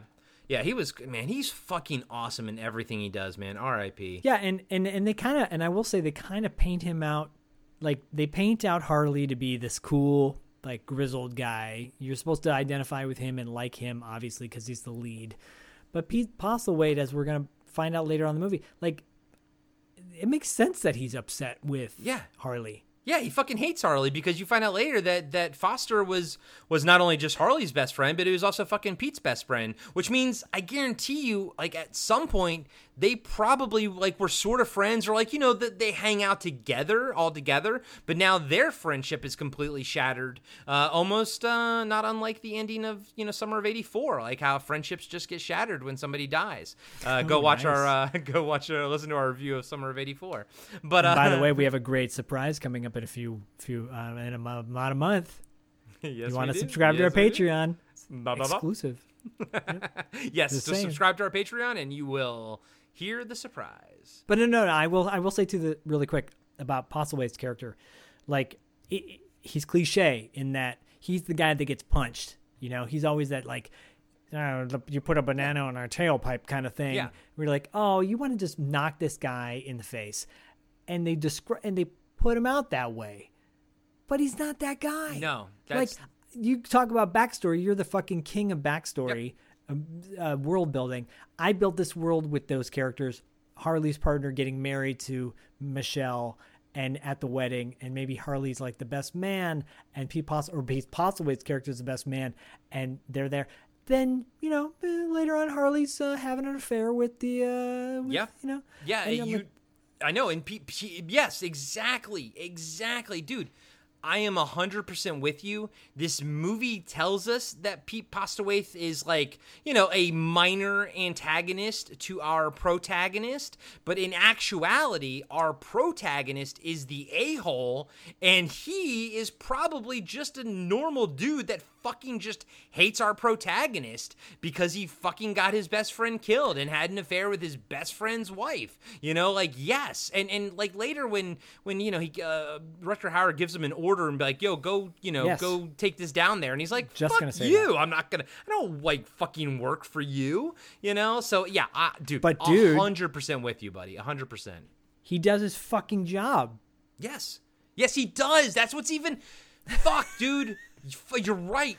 Pete Pot- yeah, we'll, we'll talk about it when we get there, but we're on it now. Yes, he's such an awesome uh, character that, like, he Olsen. fucking gets Olsen. shat on by fucking De- Detective Stone, and he, he even pushes back. Like, he tries to, like, push back and stand his ground, and because it's fucking Detective Stone's movie, like, you know, Detective Stone has to win. But here's the thing. Like you said, Pete Postlewaite's character... he still fucking does it. He still does his job. He does the right thing, and he does I, yes. take the, the thing in to get it, it, it checked and the evidence checked in the and gun, all that kind of yeah, stuff yeah. It, begrudgingly. But he did it because he's a fucking professional. Damn, dude. Boom. I love you, buddy. Boom. Drop that mic. You know what? Pete Postlewaite's character is the best part of the movie, and we're out, guys. End of episode. Sorry. uh, subscribe to our Patreon and... yeah, subscribe to our Patreon. We have we have more episodes than this one, and they're a lot longer. Um, of course, Stone gets called into Thrasher's office, and uh, and Thrasher, Thrasher just starts giving Stone shit like right out of the gate about his big ass gun. Yeah. Can you also sorry when you, from now on can you when you refer to Thrasher can you say Thrasher? Mm-hmm. Okay, let me start from the top. And then Stone gets called into Thrasher's office. Did you now? Did you notice that when when when Harley Stone is in there, Thrasher's like saying like, "What the fuck's up with this gun?" But he's fucking pointing it right at his face. Like, yeah, dude, he's pointing it at his face with his finger on the. Yes, yes. It's... and I, I do want to point out too, uh, back to the effects and the prop makers. That gun is killer. The weapons yeah. in this are fucking awesome. They're like, they are G I. Joe weapons, another G I. Joe reference. Yeah. It is straight up, not the not the cartoon, but I'm talking about the figures. Badass weapons. They yeah. look so cool. Yeah, no, but dude, yeah. so so many movies that we see that like they try to show us an awesome ass gun and, and it just, it not. sometimes they don't look awesome. Sometimes they're not quite as cool as you want. Every single gun in this movie is fucking awesome. It looks great. And they use them, unlike mm-hmm. there was a, I, I'm, I'm blanking right now, but there was a movie that we we we reviewed where we complained uh, about uh, the gun. Cy- Cyborg. Cyborg, yeah. Thank you. Yes. Perfect. Yep. Yes. Yep. And this is, here is your perfect example of a movie that is on the mm-hmm. same level of Cyborg. I would actually put it above Cyborg's level, to be honest with you. Oh, guaranteed. Oh, yeah. Oh, uh, oh yeah. But let's talk about the fact that, and, and one of the reasons why I put it above Cyborg is because you take a badass weapon and you actually use the weapon. You show it off mm-hmm. throughout the movie how fucking cool it is. It's a cartoon. It's a character. Yeah. The weapon, w- when a weapon is that prominent, it is another character in the movie, right? Yeah. It's like an a, people are gonna be like, holy shit, you gave this movie two shout outs in a row. I Come in Peace. He's got that fucking uh, C D gun. Yeah, yeah, you know? yeah. Right? Like, or, uh, and he's got that spike in it and shit like that. Or term, uh, Robocop, you know? Yeah. The gun was a fucking other character in the movie. Yes. Yes. The, the, yes. And the one that just failed it all was Cyborg, because he had a cool fucking gun and he never used it because he, he's a karate man. He bleeds on the inside, he's, so he's, he's got to he's got to fight. So on that on that note, go listen to our Cyborg review, by the way, because it's yeah. really good. Yeah, I think so. I it's think way so. better than the movie. I can tell you that much. Yeah. Yes. Yes, it is. And for um, all our for, and for all our friends out there that love Cyborg, apologies. Yeah, big apologies. Um, Not really. Dirk, Dick Durkins comes in and introduces himself. Uh, he kind of like wonders what the killer wants the hearts for. Uh, Durkins asks Stones how uh, Durkin asks Stone how he knew the killer was going to be at the club. Stone doesn't know, and so we don't really know about the psychic connection yet. And uh, Durkin says that's an incredible coincidence that he was there. Thrasher tells Stone, "He's yes, that's my boy, that's my boy." And then kind of like Stone like sort of tells him like all the guns he has, you know, and everything. And he's like, yeah, I love "You that. Are paranoid, you know, and and whatnot." So I was like, ah, I thought that was funny. Um, and then because he asks, he's that, like. Yeah. I'm surprised you don't have a, a grenade launcher. And he's like, uh, they wouldn't let me have one. And Durkins kind of laughs at that. And I thought that was kind of funny. Um, yeah, Stone, I like that too. Yeah. Stone finds out Durkins has been following him and says, you'd be paranoid too if you had this dipshit following you around. thought, th- thought that was fun too. I, there's there's a lot to like, man. Yeah, uh, there, there really is. There really is. Yeah. Yeah. And uh, Stone says he can find the killer. Thrasher says that Durkins is an expert on serial killers, and he's like, if he's such an expert, what's he following me for? Again, I was like, oh, that was a good one. Like, yeah. That was kind of cliche, but at the same time, kind of good. Like, he kind of, well, like, nailed that one. Yeah, and I will say, up to this point, I have no problem with this exchange at no. all. I really do. No. Because I, I really don't, because honestly, like, the backstory that Thrasher gave... Uh, went over my head pretty quickly. I wasn't paying as much attention to it, but like I said, it's been mentioned like three times throughout the movie. Yeah. So at that point, I'm like, oh, that, that this is not a good guy. Up at this at this point in the movie, and we're really in the beginning of the movie, um, I don't have a problem at all with anything. No.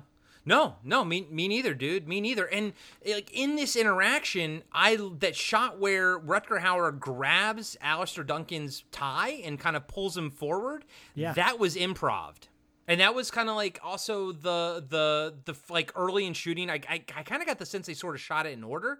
Um, and uh, that was kind of like that was when Alistair Duncan was like, okay, I see how that's good. This is going to be. But I think him and Rutger Hauer clicked because Rutger Hauer did that, and Alistair just went with it, you know. And he was yeah. just like, okay, all right. They end these, and I think from that point moving forward, Rutger knew that he would kind of like go with the flow, and and they would be a good team. Team, a good acting team together.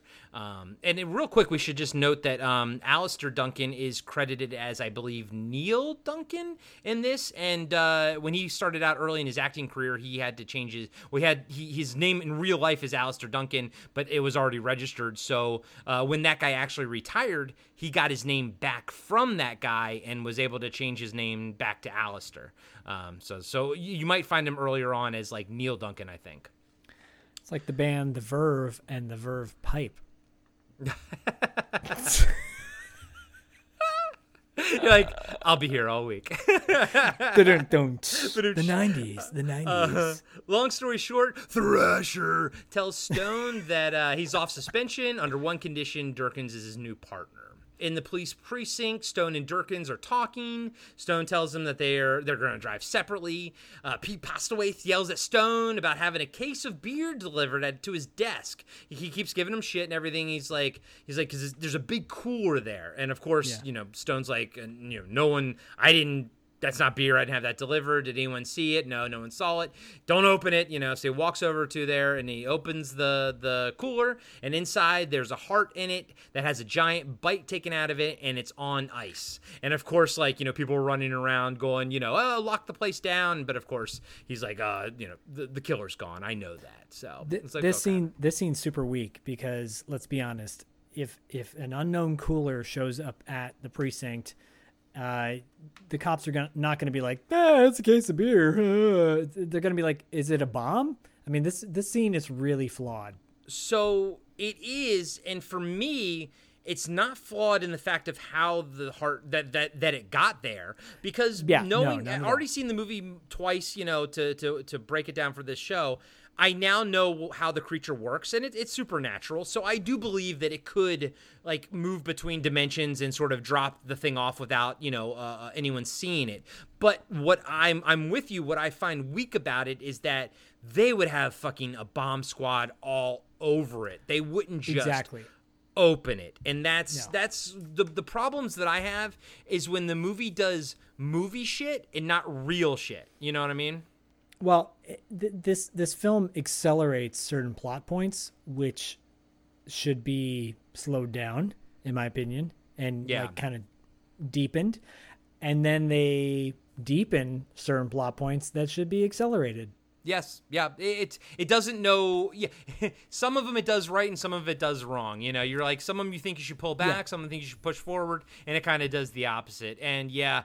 It doesn't, it doesn't, it doesn't care about police procedure. So we'll track that. One, this. Two, the exploding rat and the uh, that he shoots off of Durkin's shoulder later. Yes. And then the uh, and then the heart he throws out the window. All three things that police officers should not do to contaminate uh, uh, crime scenes. But uh, we'll we'll get to those. All right. So we go back to J J's nightclub. We're kind of out in the parking lot, and Stone asked Durkin's where he was trained, and kind of Durkin's rattle off, rattles off some shit. You know, oh, a bunch of colleges. He's you know he's the smart guy. You know, and of course Stone looks to disgusted at him, which I just I, lo- I love their relationship, man. And honestly, it's it's it's what really makes the movie.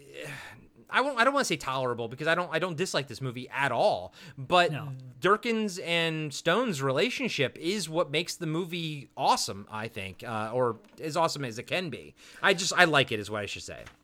No, it, it, it, that they do a good job of building their relationship. Yeah, yeah.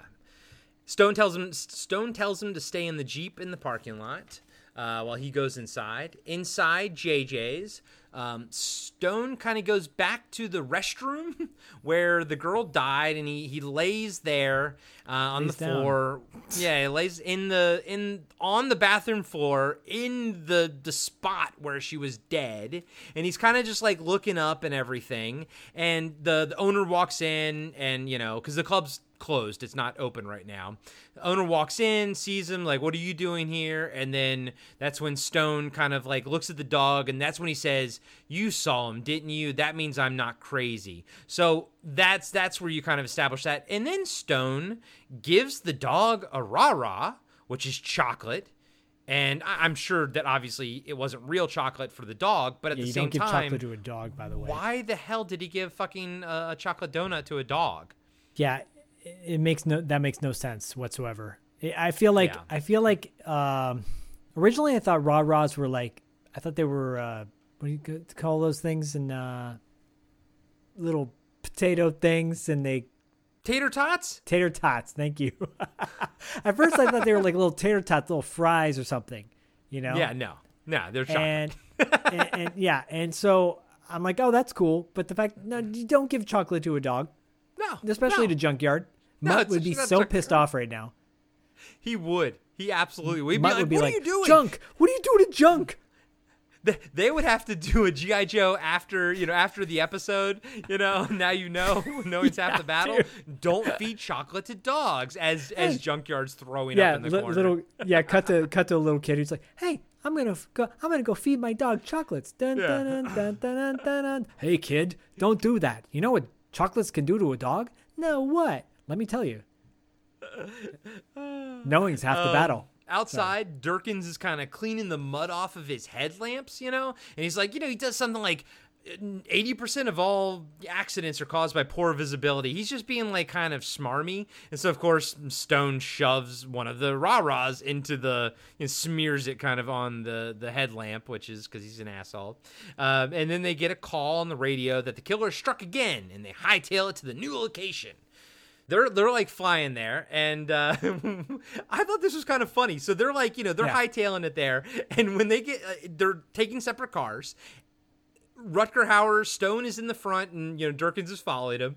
They get to the parking lot where the crime scene is, you know, Stone slams on his brakes, and then Durkins rear ends him.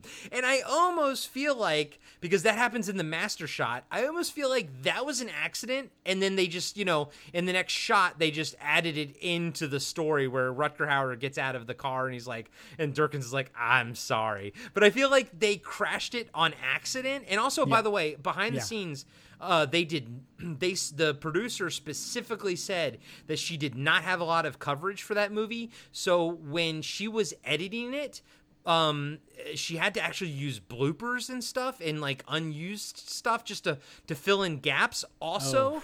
Also, by the way, the director, the guy we talked earlier, uh, The Burning, he yeah. didn't make it all the way through the filming of this. So the the producer and another guy had to to do the, some of the final shots, especially the climax scenes, and then they kind of had to edit it without the director at all. So they lost him about seventy-five percent of the way through. That's an important fun fact because that makes a lot of sense. Yeah, right. It really does. And and honestly, but wow. here's the thing. If that was a blooper, right, it, it's it's awesome, man. Like it, it makes a it's like funny. a scene yeah. of just of just like, you know, them just pulling up. It makes it funny, makes it interesting, you know. I was like, okay, cool.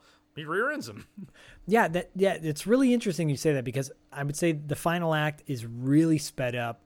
The second, the like the two point five act is really yeah. slow. Yeah. Which means they just filled it with scenes that they probably were going to cut anyways. So, probably. Yeah, interesting. Yeah. Very interesting. It's like yep, uh, yep. The Island of Doctor Moreau with John Frankenheimer, which Richard Stanley should have directed but didn't. Yep. And if you haven't exactly. seen that documentary about that, you should because it's amazing. Yeah, we, we talked about it on the Hardware and the um, Colorado Space episode, but it's called Lost Soul, The Doomed Journey of Richard Stanley's Island of Doctor Moreau. Longest title ever, but an absolutely fantastic documentary. Yes. Uh, we I think we both recommend that one up there with the, the Canon documentary as two must-watch documentaries to ha- as compendiums to this podcast. Yes. Yeah. Um, inside the apartment, there's the body of a guy with his heart ripped out, of course. Of course. Um, sure. Stone asks the coroner what time the death was, even though he knows it was around six thirty somehow. Durkins asks him how he knows that. Stone doesn't really isn't really forthcoming with a lot of answers. But as he's talking to Durkins, a giant rat crawls on, like, kind of comes up behind Durkins, and we've established in the movie uh, before this, but rat uh, London is infested with rats because yeah. of the rising water tide. It's it's a it's a through line that goes through the movie that kind of doesn't really lead to anywhere. It's just a It's like, you know how actors you, actors give give their character business, like, you know, smoking or something to give them something to do. It's almost as if they gave the city some business. It was like the city's waterlogged and it's got a rat problem. Doesn't really go either. Either things don't really go anywhere or per, or, or anything, you know? I feel like uh, it's supposed to add to uh, Dunkirk, Durkin, Dick Durock's uh, like, I feel like there's probably a deeper level of it, a la Indiana Jones with his snake yeah. fear. Yeah, yeah, maybe. But they didn't really play enough into it. Um, yeah. And I also want to, I want to, knowing what we know about this movie, and now we can, I'm just going to put it out there. Does Harley, he has a psychic link to the murderer, the killer, right? Yeah. We know yeah. this later on. Yeah. And he can sense when he's near, right? Yeah. We're supposed to. But it's not consistent, right? Right. Well, like, well, is that a no, flaw of the movie, or? Well, no, I think it is consistent. You're not, you're not saying that that like he didn't shoot the rat thinking that was the creature. He shot the rat knowing it was a rat, right? No, no, no. I'm saying like like he knows when the when the creature's near. Right? Oh yeah, because here's the thing: he didn't know that the creature was near in the club. In the club, you know. But yet he knew to go there. I, I know what you mean. I know what you mean. So moving forward, the scene will come in a little bit where he runs and kind of starts shooting up at the sky, you know, that's when you sort of find out that he has the link. But, and after that, it's consistent. But before that, It's not. You don't really it's it's you don't get the same thing when you're in the club. He should have been able to hone in on the creature in the club. You know, yeah. I guess you could say he's not quite sure how the, the the whole thing works, but at the same time you can tell he's already sort of into it, so he should know how everything works. I'm I'm with you, buddy. I'm I'm with you on, on that thread. I am with you on that thread. Um, you're with me on the inconsistency. I know, totally, a hundred percent with you on the inconsistencies, bro. It's it that is a damn damn shame and and, and truth. Um, it's also a damn shame that, you know, instead of like telling Durkins to move, you know, out of the way of the rat, uh, Stone just fires his hand cannon, exploding that rat. First off, sending chunks of rat blood everywhere, contaminating a crime scene. Two, would have scared the shit out of everybody in the crime scene that wasn't paying yeah. attention to like what was going on in the corner. All of a sudden a giant hand cannon gets like discharged, and uh that's just like, I mean, that's the shit that I don't like in this movie. When I, I love a character being over the top, you know, yes, you know, yes, he's an over-the-top hard-boiled detective, but that's just bad police work. Yeah.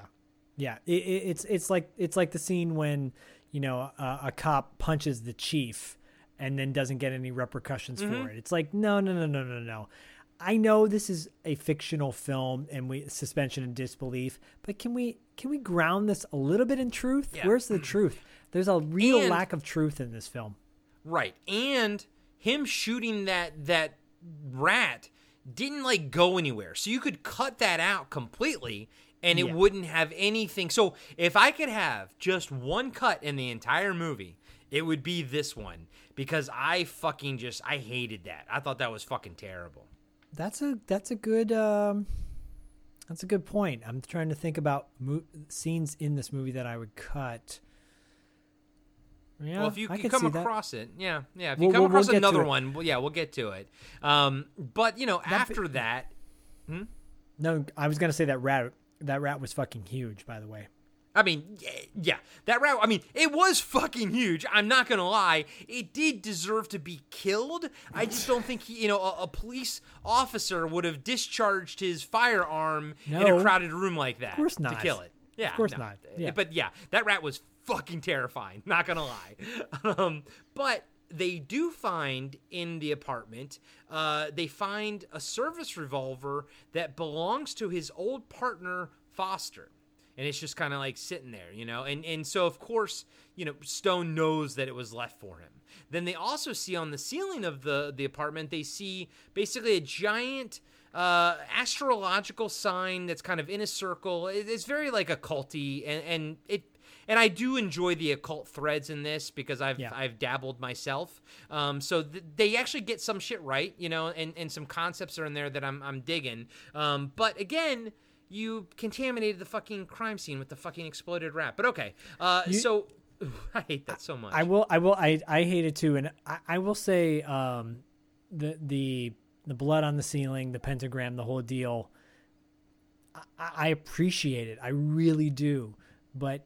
If you're going to do a scene like that, pan the fuck back a little bit so you can actually see what's going on yeah. with this. Oh, you see that Scorpio right there? No, that's just a fucking blood trail because yeah. they didn't pan back all the way, so you can't see exactly what's going on in the whole picture. That's really annoying. And go back to what the producer said about not having enough coverage. Yeah, yeah. Yeah. Damn it. Yeah, I, it's, yeah, it's, yeah, yeah, yeah. So... Uh, you know, they, you know, uh, Durkins says that's the, the sign for Scorpio. That becomes kind of a thing. Um, and, uh, of course, you know, Stone says, well, the killer shouldn't be too hard to find because he must be about ten feet tall if he's, you know, if he's writing that with his hands up there. Um, while leaving the apartment, Stone asked Durkins what he knows about the occult, and Durkins doesn't really know anything at that point, but he, he will research later, but right then he doesn't, and we kind of now are starting to dab- get into the occult aspect of things. Uh, Stone presses him further about the Scorpio sign, but this is when Pete Postlethwaite uh, interrupts him, and he says he has a cast of the bite from the heart and kind of gives it to Stone. Stone tells him to take the gun down to forensics team, look it over. And this is when Pete's like, fuck you, I don't like work for you. Yeah. Like, what, what do you mean? Like, you're just like ordering him around, and they kind of get into like a, you know, a thing and everything. But Pete, you know, his character does do what fucking Stone asks him to do because it's the right police thing to do to because do. it is yeah. evidence, and he's yeah. a and he's a fucking professional. That's why he is the best character in the entire fucking movie. Yeah, that's the scene where I'm like, mm, I don't think this guy has. He's supposed to be a bad guy. Yeah, yeah. You're like, I, you're like, um, guys, I know you're telling us that he's the bad guy, or, or like. a bad guy, but I don't think that he is. Well, he's truthful. He's the cliche, like I said earlier, from Beverly Hills Cop. But if you go down the list of every cop buddy movie, there's always that cliche asshole yeah. cop in the movie where you just want to. He's not a bad guy, but he ends up getting smacked in the face, yeah. punched out, something, and you're like, Pete Postlethwaite is not that guy.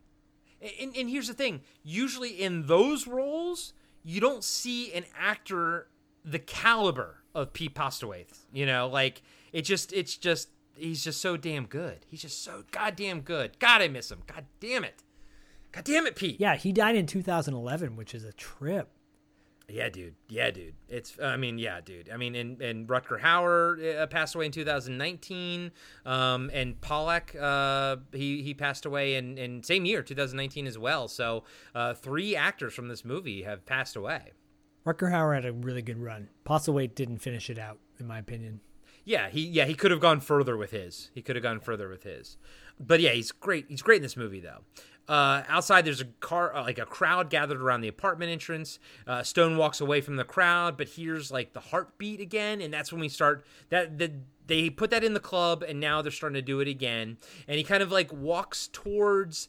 Uh, it's like away from the crowd, but it's still like it's like it's in a courtyard, the courtyard of the apartment complex. Um, and then he kind of just he hears it, he yells Foster's name, and he kind of aims his gun up in the air. He's like, "Where are you?" And just like starts shooting in the air, you know. And of course, because ev- because they're cops, all the cops basically, you know, pull their guns on him, you know. And uh, it doesn't matter that he's a detective; he's just shooting the the, the you know. gun straight up into the air. But Durkins rushes to his aid and kind of like, you know, vouches for him. Stone says that he's he's out there watching them. He can feel it. And then we see like another P O V shot from the killer, and he's kind of like around the corner uh, of the of the courtyard or whatever. He's watching the whole thing happen. Yeah, they pulled their guns on him then, but they didn't when he shot the rat off. Right, Ex- exactly. Sure. And I'm with you, buddy. That's the that's the shit that I don't like about this movie. Yeah, and look, it's it's inconsistent. That's my only complaint with this movie. Yeah. Is the inconsistency. Well, not my only complaint, but that's my biggest complaint. And I and don't get me wrong. Again, I will. I still am thoroughly enjoying this film, but just to break it down. There are those yeah. things that bug the shit out of me. It's like, if he's going to sense it's there, it's he's going to sense it every time.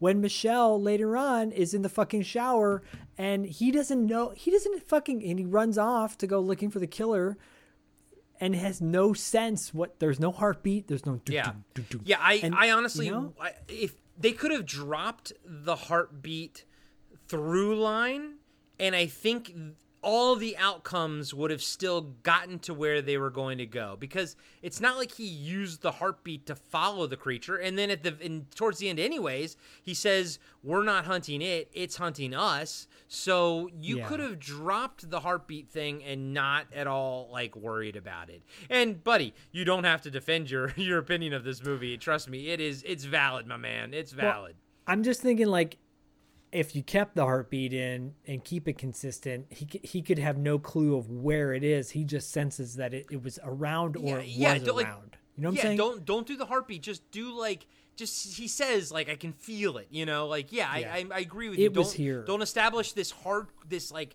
hard thing like the, this solid thing and then not stick with it throughout, you know? Yeah. And and yeah, it's it's those inconsistencies that we dislike. But I will say, this next scene is what I do like, and uh, and we're at the precinct, and I love that like Stone is brushing his teeth with coffee. I yeah, fucking love that, dude. Yeah. That's yeah. that's again hard boiled. I love hard boiled detectives. When I was younger, man, I you know realistically, obviously not anymore, but when I was younger, man, I fantasized about being a, a police detective just so I could get to that point where I was like, oh, I'm hard-boiled and, and, you know, just I've seen too much and I'm fat and I'm going to die when I'm, you know, like fifty from a heart attack, but I don't care because I'm hard-boiled detective. I hear you, dude. When, when I used to watch um, spaghetti westerns with Clint Eastwood, and I'm like, oh, I love his crow's feet. You know, I love when he when he squints so hard, you got those cool lines on the side of your face. And yeah. so I would do that to my face. I'd like squint so hard that I get the, and now I have those lines and I'm like, I don't want those lines. Now that you have those lines, you're you're frantically like putting moisturizer cream in oh, there. I put so much fucking eye cream. Shout out, by the way, men's product, Brickle. If, if you want a really great men's product, uh, Brickle. You can't see me, but I'm literally shaking my head now.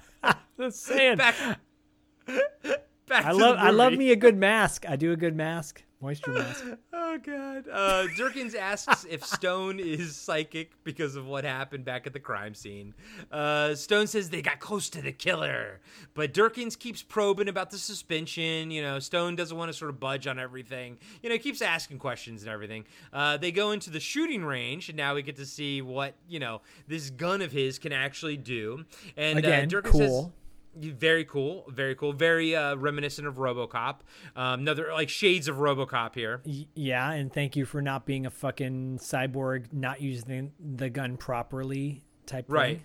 Right. Well, and, and by the way, uh, so he has two hand cannons. The one that he's shooting in there, um, it actually fires shotgun rounds. Yeah, it's awesome. Dude, it's a fucking handgun that fires fucking shotgun rounds. It's insane. I love it. That that gun is sick. It's awesome. Um, there, there, there was a G I. Joe character. Uh, I don't think he, he was never on the series, but he came with a Gatling gun. Hmm. Okay. And he was a baseball player. I forget I get forget the name. But his oh, gun, shit. It might have been like yeah. Heavy Barrel or it was I, some it reference to baseball. Sounds familiar, yeah. Anyways, yeah. Like those were the guns I wanted. Fucking yeah. Jesse Ventura and and uh, and uh, Predator with the Gatling gun. That, yes, you know, I liked Gatling guns when I was a kid, dude. I was I oh was a God. Gatling gun fan, dude. I thought that shit was cool as hell. I, so so mad props to this movie for for getting the again. I know we said it already. Getting the weapons right. Mm-hmm. Mm-hmm.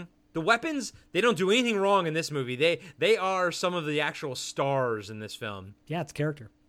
Durkin says until earlier he thought they were dealing with a psychotic. Then after the hearts, he was convinced it was a psychopath. Now having seen what he's done, Durkins thinks he's both. Oh, yeah. I like that. Uh, I like that scene. I like that. Yeah, I do, too. I do, too. Uh, Durkins asks if there are any similarities between the victims. Stone says no. The beast doesn't care what it kills. And then Durkins asks why Stone called it the beast. And then he... Uh, the, uh, And then Durkins asks why Stone calls the killer a beast, and this is when Stone shows Durkins the, the teeth cast from the bite on the heart. And you see these things are like fucking nine-inch long fangs. And I love this, dude. I'm like, dude, this is fucking cool. You know, like, I almost wish, I almost wish they actually, like, you know... You know, in a sort of a fantasy mind in my head, I'm like, man, you could, like, turn this into, like, an H B O miniseries of, like, you know, thirteen episodes or something and really, like, fucking, like, build into it and build up to the climax of the creature, you know? I'm cool with that. I'm cool with that. Yeah, it, it reminded me, it, I mean, it looks like an Aliens-esque, H R Yeah. Giger-esque yeah. looking thing, mm-hmm. which I, get, I have no problem with. I have no problem with. No, I have no problem no, with trying to come up with something cool and inventive. No, I no. Oh, I, I mean, to this day, I, I I love the creature design in this movie. I got no problems with whether it's derivative or not. I don't give a shit. I I, I love it. Oh. I like the Keeps monster more. Okay, no, that's dude. I, I that's fine. Like that's totally cool. I love the fact that this has a fucking visor. Why does it have a visor? Doesn't fucking matter because it's fucking cool. I think that's neat. Because it killed the Wraith. It killed Charlie Sheen in the Wraith. Out in the police station parking lot, Stone asks Durkin to give him his car keys. We get a. Did you recognize his? Little yeah. Okay. Wrestler? I was waiting yeah. for you to get to the yeah. scene because I'm like, he gives him his car keys. It's the keychain of a Galoob Lex Luger figure. Yeah. So so W W E with L J N, they cornered the market on the big chunky rubber wrestling figure back in the day. Then N W A, before it became W C W, had their whole deal. They were trying to get on the marketing tip and have their action figures come out. They came out with these badass four-inch, four-and-a-half-inch uh, rubber figures based on their popular characters. Sting, Lex Luger, uh, Ric Flair, woo, and the Four Horsemen, et cetera, et cetera. And they were small, chunky figures. He gives uh, Harley... D- Dunkirk gives Harley his keys, and it's a Lex Luger figure on a keychain with a painted red top, like he's wearing a do-rag, and right. He's like, it's a present from my girlfriend. And I'm like, where's the fucking reference with this? First of all, it's a Lex Luger figure, which is really random. It's so random, dude. I'm like, this is fucking random as shit. You know, honestly, like, he should and I love have it. Had some kind of... I mean, I want to. I want to say he should have had a maybe a RoboCop, like something cop related or Superman related. Because you also find out that he he likes comic books he later. He likes so. comic books. There's no wrestling yeah. reference. All he could have said was, "I'm yeah. a big wrestling fan." Done. That's yeah. all he had to say. All he had to say. Yeah, that was it. Was weird. It was it was really weird. I was like, okay. But I yeah, do appreciate it, Lex Luger getting a shout out in the. um and then of course like Stone does one of those things where like he's like, you know, D- uh, Dunkirk I almost called him Dunkirk Durkins is uh that's okay he's like, where are we going? And Stone's like, we're not going anywhere, as he drives off with uh, with Durkin's keys in his hands. And he kind of he kind of drops him far enough away that Durkins can get him, but you know he's not going to be able to catch up because he kind of wants to lose Durkins, um because he's going to, I guess, like an above ground mausoleum type of thing. It very much reminded me of something out of Phantasm, one of those oh, yeah. mausoleums where all the the love it it's not a graveyard, right? I mean, it's, it's a mausoleum, right? Is that the word for it? Yeah. Um, my only my only experience with these is at the Hollywood Cemetery. And yeah. It, yep, it's, me too. It's, it's above ground, and they're like in the walls. Uh, yeah. It, it's fucking badass. It's a great shot. Yeah, it's a, it's cool. It's a cool Michelle. Location. Yeah. Um, and and yeah, me, dude, I'm with you. The only time I've ever been in one is at the Hollywood Forever Cemetery when they're doing okay. the, the Day of the Dead festival, and you can kind of walk into them and, and everything. Um, but uh, he, he runs into Foster's ex-wife there, Michelle, played by Kim Cattrall. Yep. God, she's so hot. Um, she's really, you know, and and and again, you know, we're not, Corey jokes about being fucking sleazy. I call him sleazy C. We're not sleazy people, whatever, you know, but she's beautiful, dude. Like, I had a she crush is. on her from Mannequin, Big Trouble in Little China. Um, look, you know, you're a teenager and you see boobs or you see close to boobs and you're like, oh my God, you appreciate beautiful girls. Like, it's one of those things.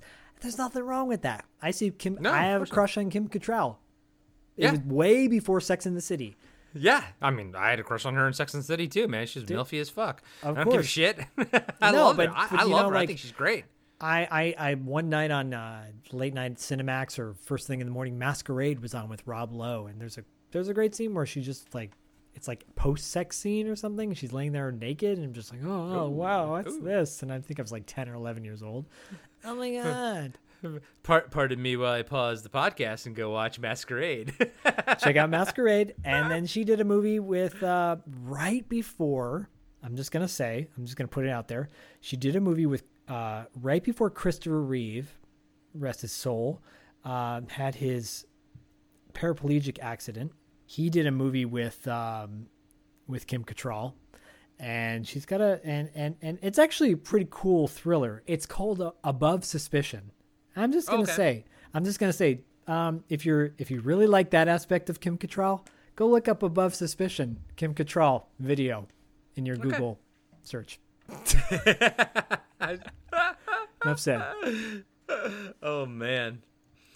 All right, so she's in town, uh, and and she always visits Foster's grave whenever she's in town. And uh, Stone tells tells Michelle the killer's still out there, and he doesn't know if he can bring him in and catch him. She's like, well, can you just walk away from it? And, of course, you know, Stone can't. And she's like, well, if only for tonight.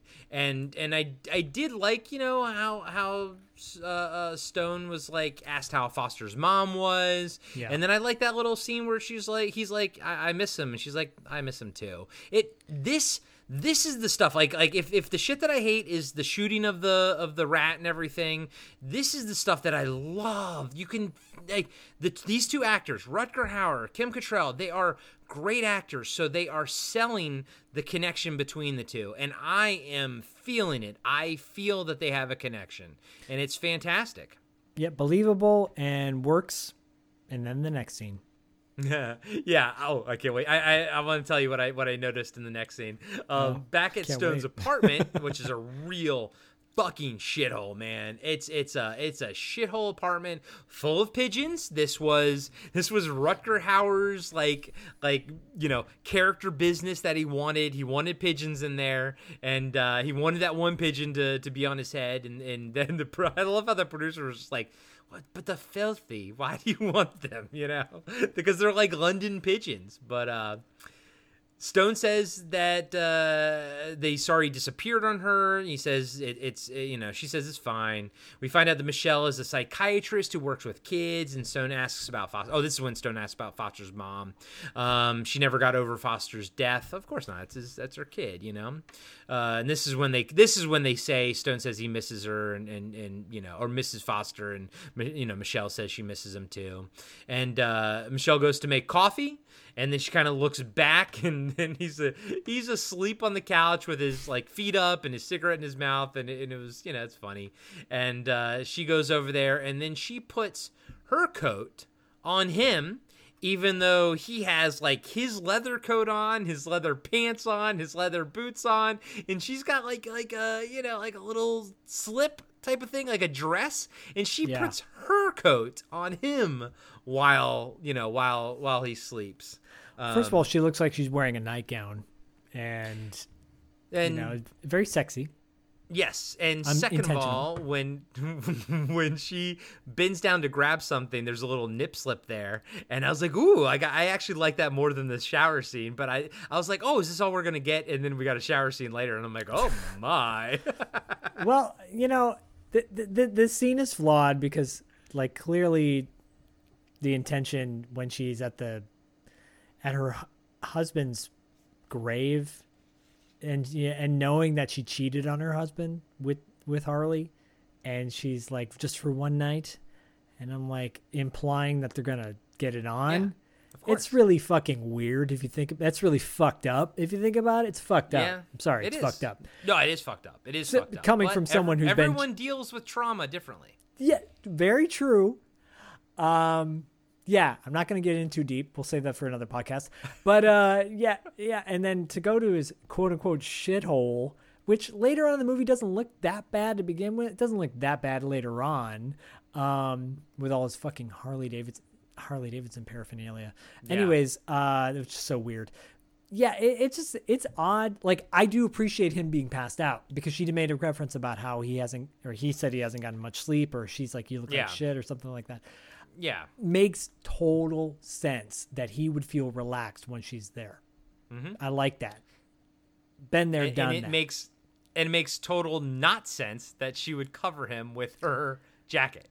Yes, there's like me, me, me, me. It's a yin yang. This is a yin yang. Yeah, film. I know. It's like it's like it. It'll take. You know, so you know it'll take like like three steps forward, one step back. Then it'll take like two steps forward, then like three steps back, and yeah, then it'll is... do like a giant jump and do like five steps forward. You're like, hey, where are we going with this, guys? Yeah, I would say this is less yin, more yang. Yeah, but it it does lead into like a little flashback, which I I kind of also like the flashbacks. I like how they get yeah. um you see them twice and they kind of get deeper each time you go. But in yep. this quick flashback, we see Foster, um uh, Foster and uh, Stone are in like in in a sewer area. Yep, and we see Foster.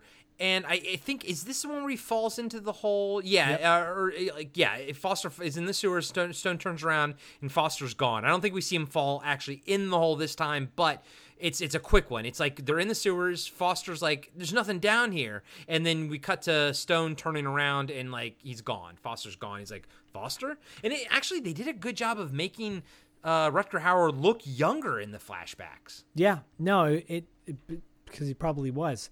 Uh when they filmed it, who knows? Except like they the also sepia. Gave him the same shoulder pads. Yeah, interesting. I, I do appreciate the sepia tone too. Yeah, me too. That you know that it's a it's a flashback because of the sepia tone. That's again, there's so many like filmmaking one oh one, but when you see when you have the right actors in the moment, it's okay. Like there's a reason things are cliche because they work. Like right away, yeah. you knew that was a flashback. You didn't yep. have to have that explained to you. You got it, you know? So yeah, some things are cliche for a reason. Um But uh, this is when Stone kind of, we cut back to the apartment. Stone wakes up with a pigeon on his head, and you know, and Michelle's jacket's yeah. on him. Uh, Stone drinks some coffee, looks out the window, and sees Durkin. Um, Durkin's Jeep's down there. Durkin is standing on the hood of his Jeep doing kind of Tai, G- tai Chi. And I love how Stone's like, God damn it, Durkins, you know, he's always like, he loves to hate him. Um, but he's war. You can tell that he's kind of warming up to him, you know, uh, Stone. And then I wrote this down. Stone runs his hands through Michelle while she's her Michelle's hair while she sleeps on the couch. But then he leaves and he doesn't put her jacket back on her. He just no. leaves her on the couch. He just so leaves dude, her. He sucks. I'm sorry. He sucks. He sucks, dude. Yeah. This for me, for me, this falls under under the, the category of the of the rat getting shot. I'm like, this is ridiculous. Like, yep. why would you not put her jacket back on her when she's clearly wearing next to nothing, asleep on your couch? Yeah, Stone does not deserve to have someone love him. No, no, or be respected. I'm sorry. Yeah, yeah. Uh, outside, we go. He goes outside, and and Stone sees uh, Durkin's asleep in his Jeep, and he's his kind of feet are up in the air, and his, his window's a little bit open, so he opens it a little bit more, and then he ties his, his shoes together, then sets off the Jeep's you know siren, and Durkin jumps out and kind of falls in that. the water. I love that. Yeah, that was good. Again, yeah. so it goes from something stupid like him not putting the the jacket on Michelle to something that's like, ah, this is good. I like this. You know what? I'll, I'll say it. I like all the Durkins and Stone stuff is the shit that I like. Well, I, I feel like I feel like that's a, a, a, a plus and a minus because I feel like yeah. the on the plus hand they're they're developing this relationship between those two characters, but I feel like he's he's kind of throwing Michelle by the wayside.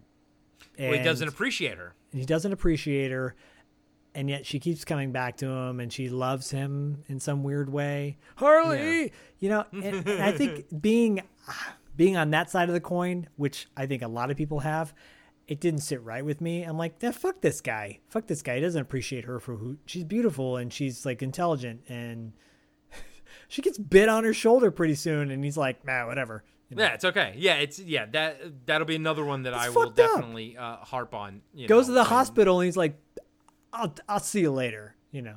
Yeah, yeah, yeah. Okay, we'll get all that. Sorry. um, uh, uh, Durkins gets up, you know, and everything, and and and Stone says he'll he'll drive. Durkin Durkins gets in the passenger seat. Uh, Stone says he's like feeling his forehead, you know, he feels something, but he's like, I just need coffee. Um. As they drive off together, we get another P O V shot of the killer, but he's watching them drive off. Yeah. And then because they're in, I think they're in, they're in Durkin's Jeep. So that means Stone's Jeep is still, is still there at the, at the apartment. So the killer then sees the other Jeep, which is Stone's Jeep, smashes the back of it. And there's a shotgun in the trunk. Um, which is as, cool. Yeah, that's cool. cool. As Stone drives the, the Jeep, he's throwing she's throwing books in the back. Durkin's he's he's kind of like it's Durkin's books, you know. Durkin's been reading up on astro psycho- uh, astrology and parapsychology. Uh, at the apartment, we see Michelle is kind of like looking around. Uh, we cut back to Stone and Durkin go to the uh, go to like a bar, and uh, Stone orders you know like sort of regular food, and then Durkin's orders something just absolutely like you know ridiculous and like high. When they're clearly in like you know kind of a dive bar you know but uh, uh Durkins thinks that Stone might be psychic because of the comics that he reads. When that food came, by the way, when Durkin's food comes, so first of all, when um when Michelle sees the fucking chocolates smashed on the refrigerator like a like heart like a heart. like a heart and she whipped pulls one off and eats it. I'm like, this is disgusting because this place looks like a fucking pigsty. That right. is so gross. Yes. Second of all, when Dirk, uh, when uh, Harley gets his breakfast, I get so hungry, dude. Yeah. So hungry because it's like bangers and mash with eggs. And I'm just like, oh my God, Oh, I know. So good. I gave up eating bacon and sausage a long time ago, and I'm like, I really want to eat it now. Bro, I am a sucker for a hearty breakfast, and I will. Oh. I can eat a hearty breakfast for any meal, my man. Ditto, ditto. Breakfast. Yeah. I, I love making breakfast. If it, yeah. Everyone that knows me knows I love to make breakfast, and I love fucking breakfast food like sausage and bacon and shit like that. So yeah, and, and I love British breakfast. So shout out again, yeah, David. It's, it, British I feel like there's a lot of like, dude, black pudding yeah, and all that, you know, or I don't know, maybe that's an Irish thing. I don't know. First of all, any sort of British pub breakfast wise, so good. I'm hungry now. Yeah, I, I know, right? Like as we're talking about it, we've been drinking beer, and I'm like, I kind of want to go eat right now. This might turn into eating after dark. uh, cut back to the outside of Stone's apartment. Uh, we see that the killer from the P O V, the shotgun, is gone from the trunk, and he's kind of like entering the building. At the bar, Stone is eating his breakfast. Durkin's breakfast hasn't come. Durkin's is still going on about Stone being psychic. Cut back. Uh, it's going to be doing some back and forth right now. Um, at Stone's apartment, Michelle is uh, getting in. My notes are the grossest shower since Hardware. Good call, bro. Good yeah, call. buddy. Yeah, buddy. Uh, we see from the killer. Uh, we see from, from the P O V that the killer is in the apartment. Uh, at the bar, Durkin's is kind of probing further, you know, about Stone and the killer being connected. We find out that Stone is a Scorpio, the same sign that's that's on the, the ceiling, that was on the ceiling written in blood, which is kind of like a, a, a nice big connection. Yeah. Uh, cut back to Michelle in the shower, and the killer is walking around the apartment. And this was this is when I was like, oh. Oh, we get some nudity in this? Thank you. Thank you. Yeah, well, we had nudity at the beginning with the, the the at J J's, but yeah, I was I was not expecting Kim Cattrall, to be honest with you. I really well, wasn't. Let, let's be honest, like, you know, uh, D-level uh, insignificant character nudity versus A-list actor nudity is is you know, it's a bigger deal. Pretty awesome. yeah, it's a, it's an awesome deal is what it is. Yeah. Yeah, she's beautiful. Uh, she's beautiful. Yes. Oh, God, yes. Oh, yeah. Yes. I don't want to get myself uh, in bar- trouble. She's beautiful. At the bar, Durkin's asks if Stone wonders why the killer sent him the heart, and he's like, maybe the killer thinks you lack compassion. I thought that was a cool line. It doesn't go anywhere, but I I, I thought that was kind of interesting. It um, is. Uh, the P O V shot, the the killer's getting closer to Michelle. Cut back to the bar. Stone gives Durkin's. so I took it as Stone gives. So what I noted was that Stone was giving Durkin's the rest of his breakfast because Durkin's never came. Yes, exactly. That's what it looked. That's what it looked Durkin's like to even, me. Uh, with the bartenders like hanging out, listening to to yeah, that was Stone that talk, was weird. Just that, weird. Right, That, like, like he oh, was is, right in their face. Right in their face. I, part of me was like, this is a dude that thinks, rightfully so, Rutger Hauer is really cool and he has a scene with him, so he wants to get right into that scene. And yeah, the I love how Durkin's like, my my my croissant, you know, something. Yeah, he mentions yeah, that something fancy. Yeah, and clearly they're not gonna have that there. Yeah, um, they might have biscuits. Durkin's has been wondering why the killer only kills in the high tide. Maybe it's because the Scorpio is is a water sign. Uh, Stone says he shows up every month on the night of the new moon, kills before midnight, and then disappears. Uh, no motive, no pattern.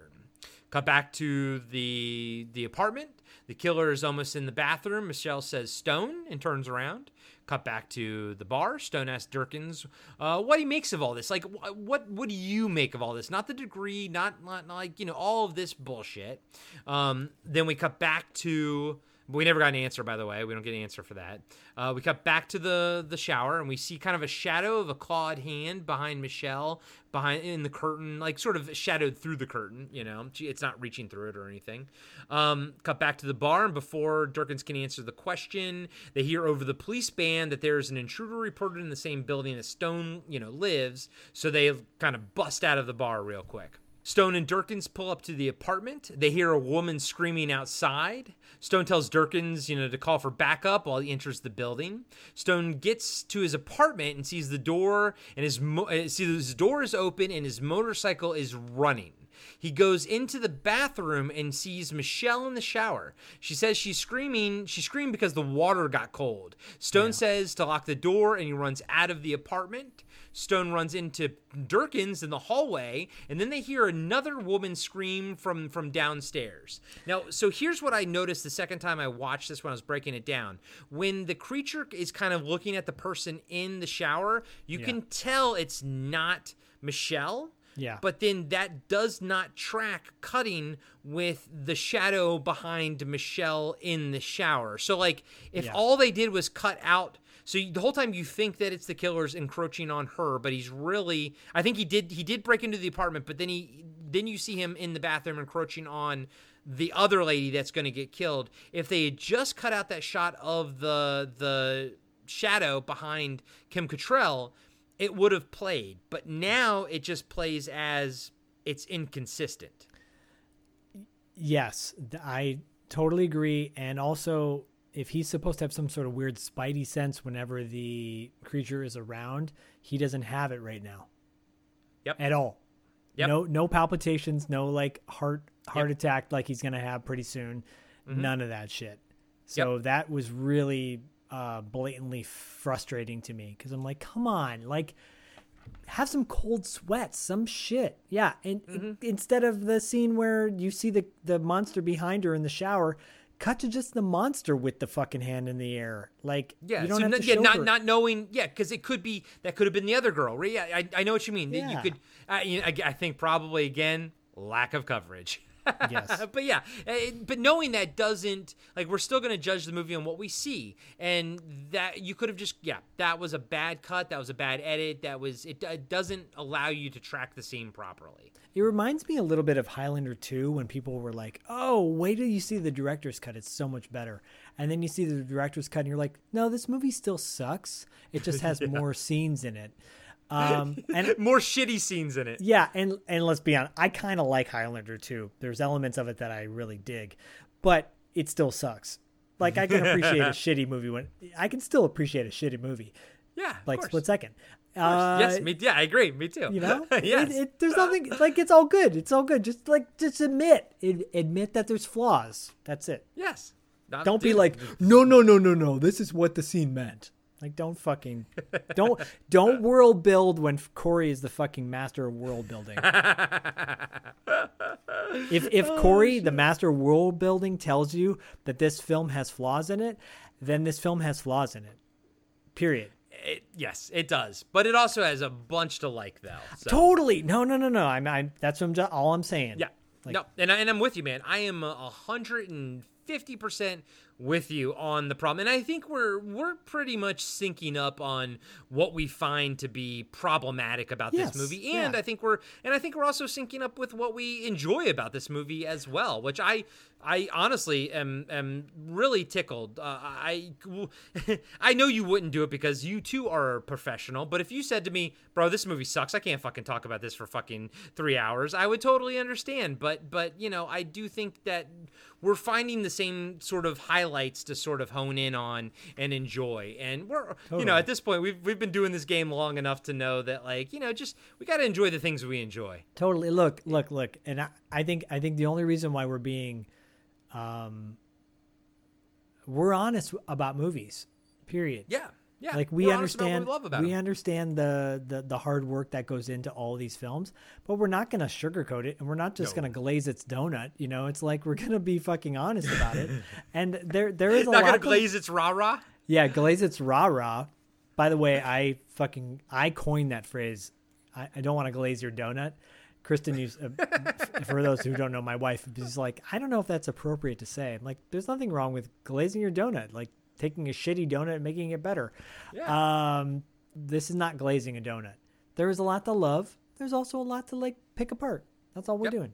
Yep. And we're gonna we're gonna do both. Yes. Uh, Stone and, and Durkins ready up at the door where, you know, the apartment that they sort of know where the killer is right now. Uh, Stone does like a one, two, three, but Durkins goes in on two, and Durkins gets blasted out the window with the shotgun. That's fucking awesome. Yeah, that was fucking awesome. I laughed my ass off. I did too, and I'm glad, like, spoiler alert, Durkins is not dead, and I'm glad about that. But at the same time, if he died right there, I would have been like, holy shit.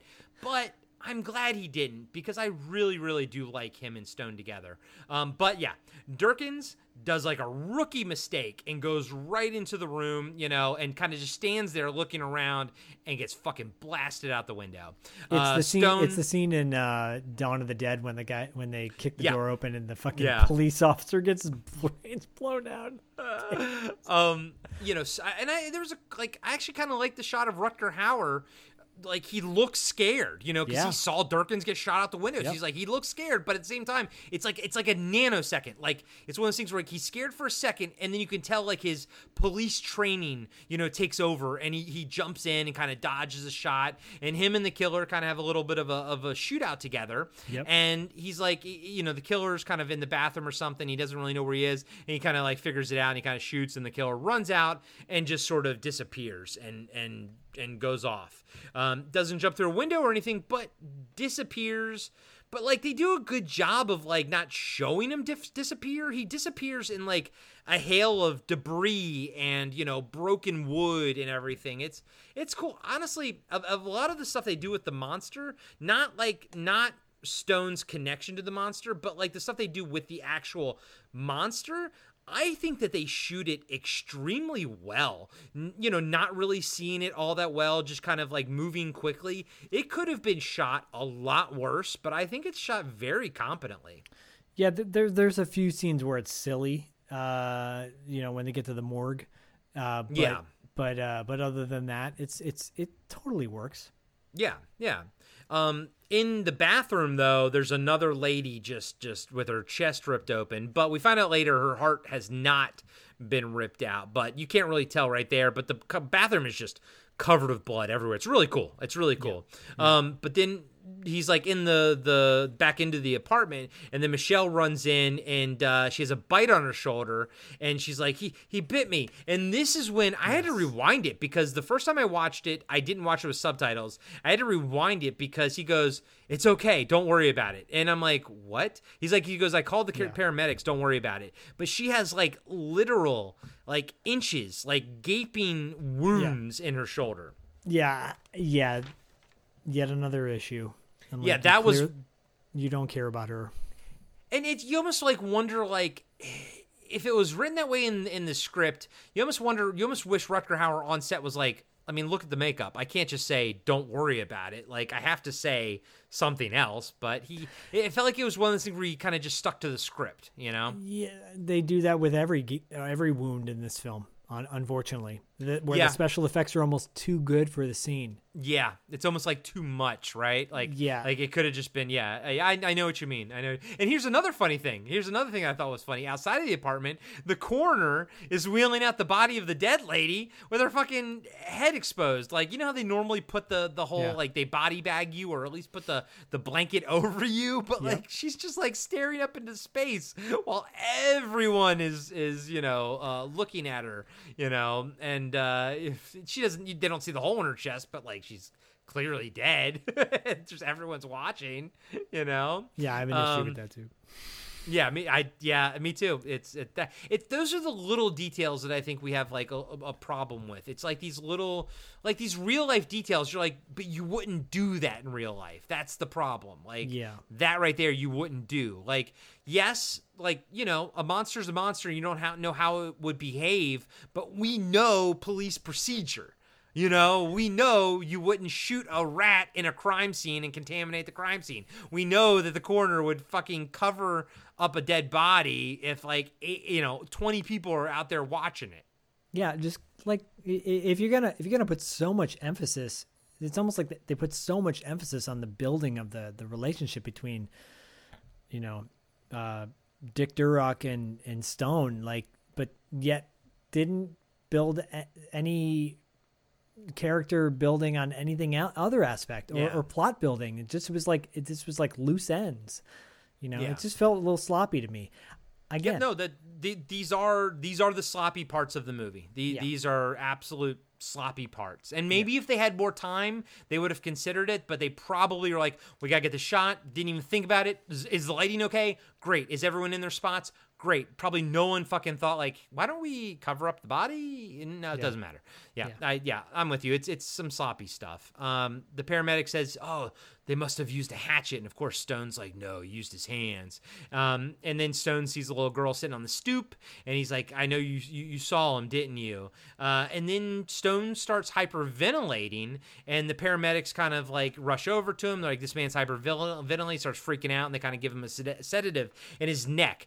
And in the same scene, so in the same scene, I hate the fact that the the the coroners and the paramedics don't cover up the body, but then the fact that we get to see our hard-boiled detective have this kind of vulnerability, like yeah. hyperventilating and freaking out, I'm like, that's cool. That's the shit you don't normally see in the hard-boiled detective stuff, right? Because he normally just drinks his problems away, but here, he's like fucking like legit having a, a panic attack, and I'm like, that I like. That little bit I like.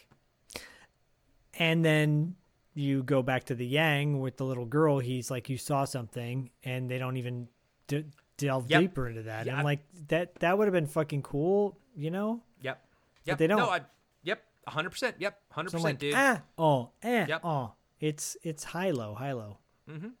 And uh, but thanks to the the sedative, we now get the the second flashback, and now we see sort of a like more of the scene, um, back to, to Foster um, um, and Stone in the sewers. Uh, it's, it's sort of the, you know, they, they kind of do the thing, same thing where you see the same thing again, but more of it. Foster calls to Stone. Stone turns around just as Foster falls through the water. That was a cool effect, by the way. Yeah, he just falls cool. sh- straight down.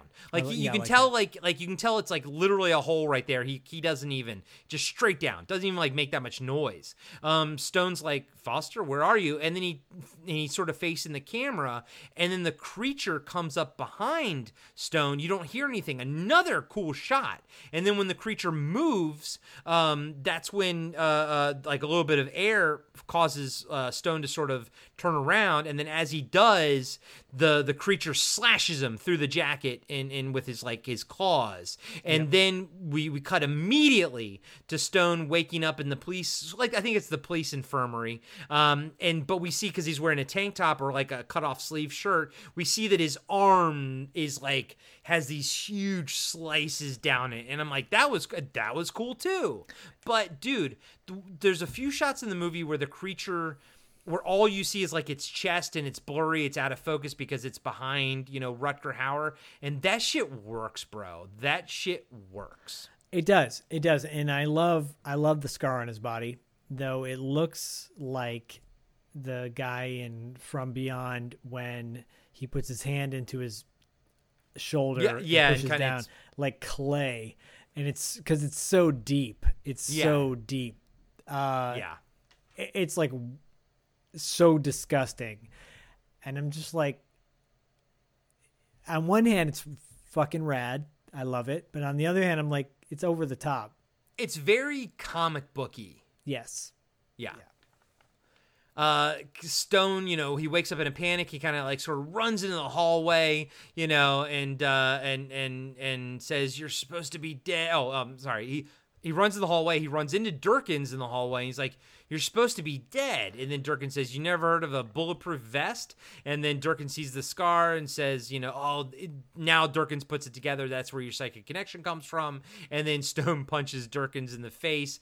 Um, and my note is because he's starting to care that, you know what I mean? Like yeah. he's starting to care yeah, about like Durkins. That. Yeah. And he's like, and he goes, "Don't even like ask me why I did that." He's like, "I punched you because you didn't like after you get shot out the window. I was sitting out there in the paramedics. Like you didn't even fucking come and tell me you were. I was thinking you were dead this entire time." Again, I thought this was like I love their relationship. This is what I like about this thing. And I'm like, and you're like, oh, I'm like right then and there. I was like, oh, Stone's starting to care. You know, yeah, I did. I do appreciate that too. I like that.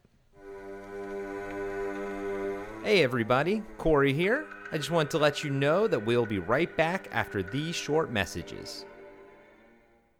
Hey everybody, welcome to Talking Back, the podcast where we like to chat about past achievements in movies, comics, video games, and more. I'm your host Tim, And with me today in studio is co-host Oh, hey, Dean. hey, Tim. Dean. Huh? Uh, this isn't a full episode. This is actually just an ad. All we have to do is tell everyone that our podcasts come out on Mondays, and they can find us on their favorite podcatcher.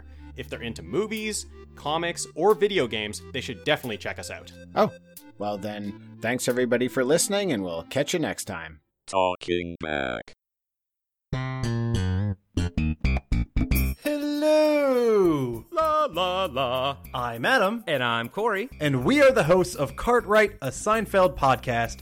We are breaking down every single episode of Seinfeld as we watch it, reliving this amazing show. That's right, it's a trip down memory lane for all of us nineties kids out there. You can find Cartwright, a Seinfeld podcast on iTunes, Spotify, Podbean, and Patreon. La la la.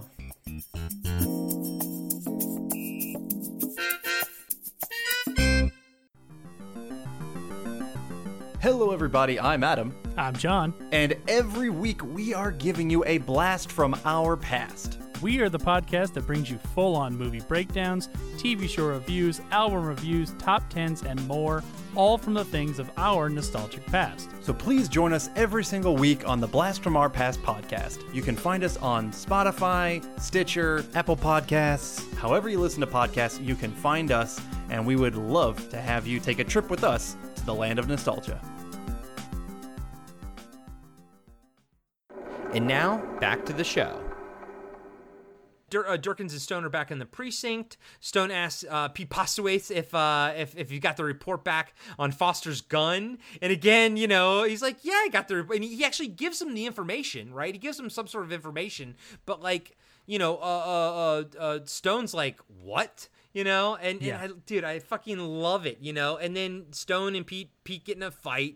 But it's, it's Stone is the one that's fucking wrong here. I agree. And this is where we also find out that that that uh, Foster was Pete Postlethwaite's character's best friend and everything, and they just sort of are going back and forth, and it ends with fucking Thrasher, you know, uh, telling Stone to come in his room, but like, or his office, but like fucking Stone then like fucking knees fucking Pete Postlethwaite in the nuts.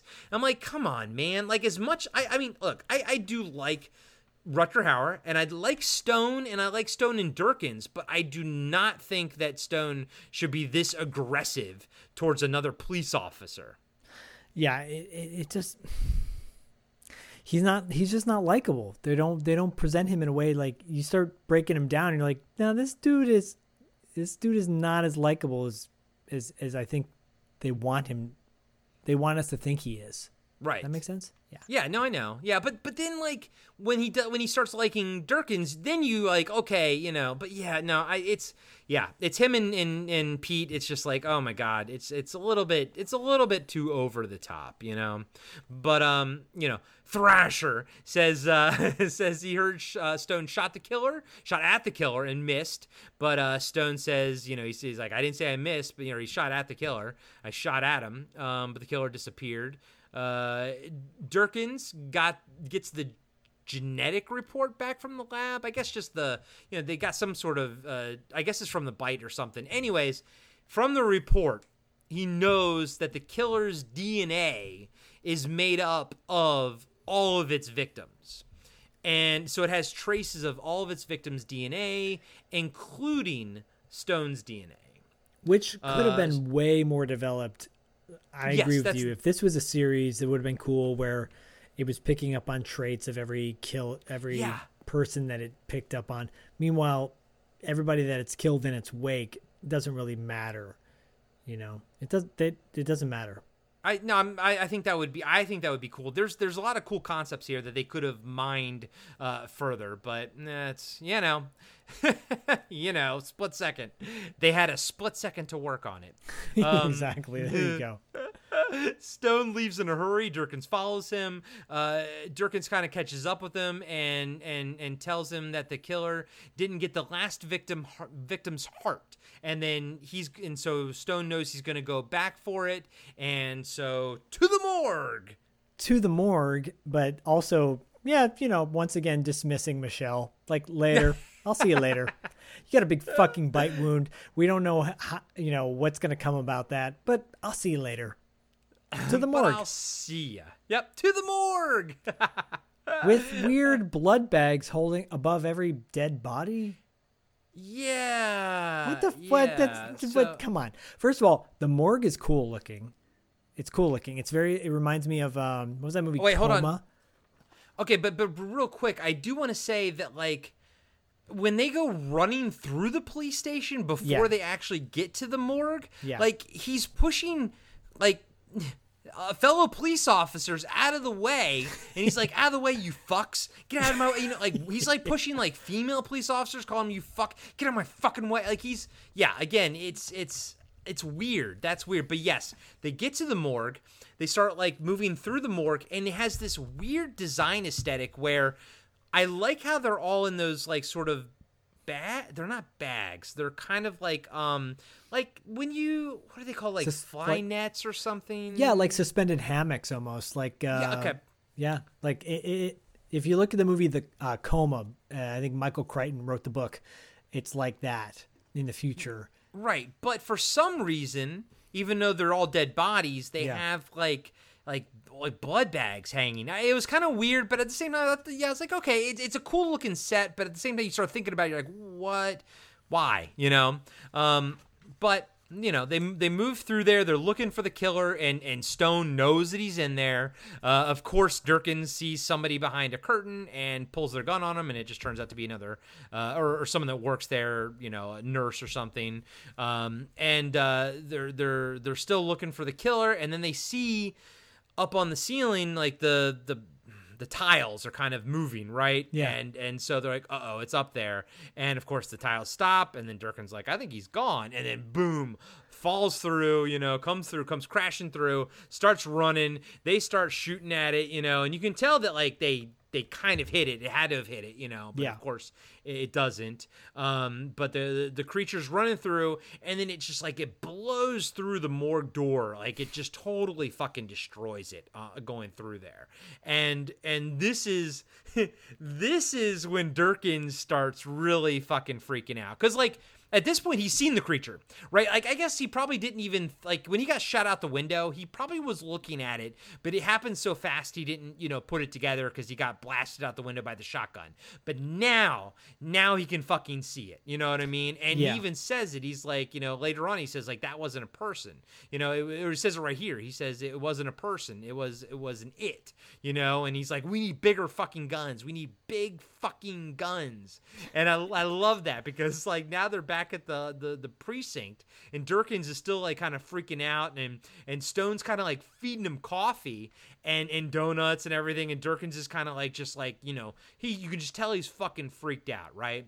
And Durkins admits that they're at they're not after a person now, you know, and and Stone I love how Stone puts his cigar in Durkins' mouth, and he's like, now we get bigger guns. But basically, at this point, Durkins is full in. Durkins yep. is on Stone's side, but also Durkins has become Stone, which I think is funny. Yeah, no, I, I love it. He, whatever triggered seeing the seeing the beast triggered this mm-hmm. change in personality. It works. It's fun. From this point on, he he's he's kind of a new character. He's got a new yeah. lease on life. I dig it. I totally I think it's cool. Again, I've got nothing wrong with the development of their relationship. It's more yep. in the abandonment of the sub characters.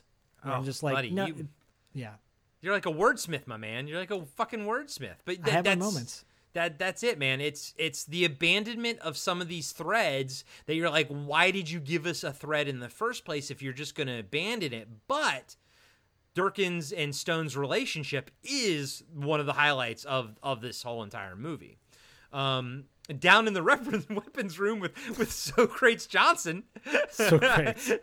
They're getting all the awesome guns. I mean, all the fucking awesome guns. The Gatling gun. That Gatling gun, by so the great. way, is an automatic shotgun. So that thing is so fucking awesome, dude. Oh, it's not just some like random made for the movie prop. No, no, I think everything is technically a, a real gun, because like even the, the the pistols and everything that he uses are just like, they're all attachments that they have on there, but they are awesome. Just like so like perfectly. They, the the the the weaponsmith picked great attachments that made it look awesome. I'm sure they used attachments that weren't meant for that gun or something, but yeah. you know, they just basically, they kit bash. It's, it's all, it's the same thing how um, back in when they made Star Wars, how they made all the, the ships and stuff, like all the little stuff that's on the Millennium Falcon, all those little pieces, they just took parts from other models and just glued it on there. It's, it's called awesome. kit, kit bashing. And that's probably what the the weaponsmith for the movie did, and they just took different attachments for like like it's a pistol, but then it'll have like a, a shotgun attachment on it, and then it looks freaking cool, right? Because you're just like, what is that?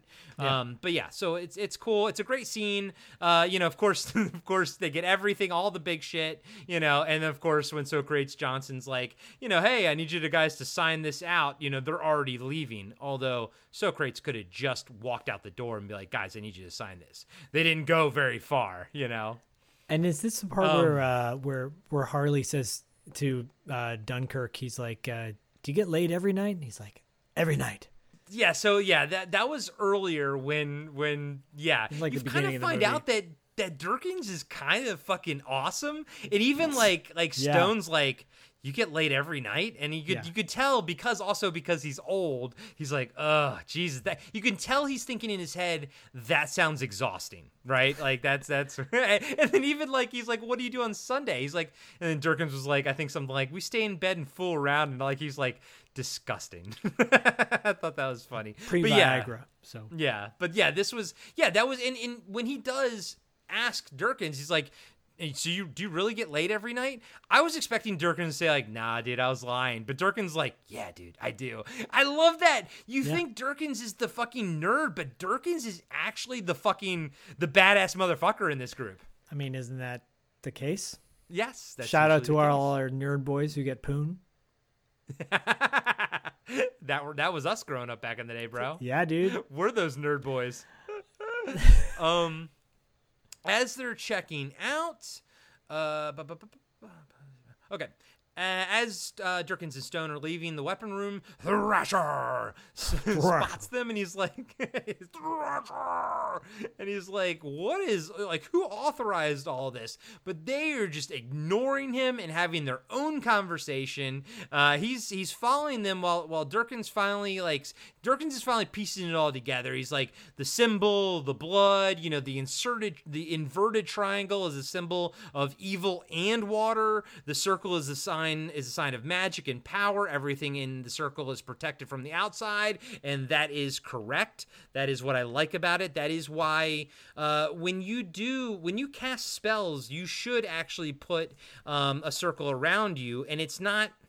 It's it's to protect you, because once you start like working with forces, you also you become susceptible to things. So you put your put a circle around you. And, uh, she did it in uh, Color Out of Space as well. She had those yep. circle circle of stones, and that is it's it's a protection thing. That's that. So they they're correct about that. And that was that's one of the things that I like about it. There's these all these undertones about the creature. You never find out what it is. You never truly find out what it is. But they give you all these little fucking hints, and and I think that's cool. I love that shit, dude. I love not being being f- spoon fed that shit to you, you know.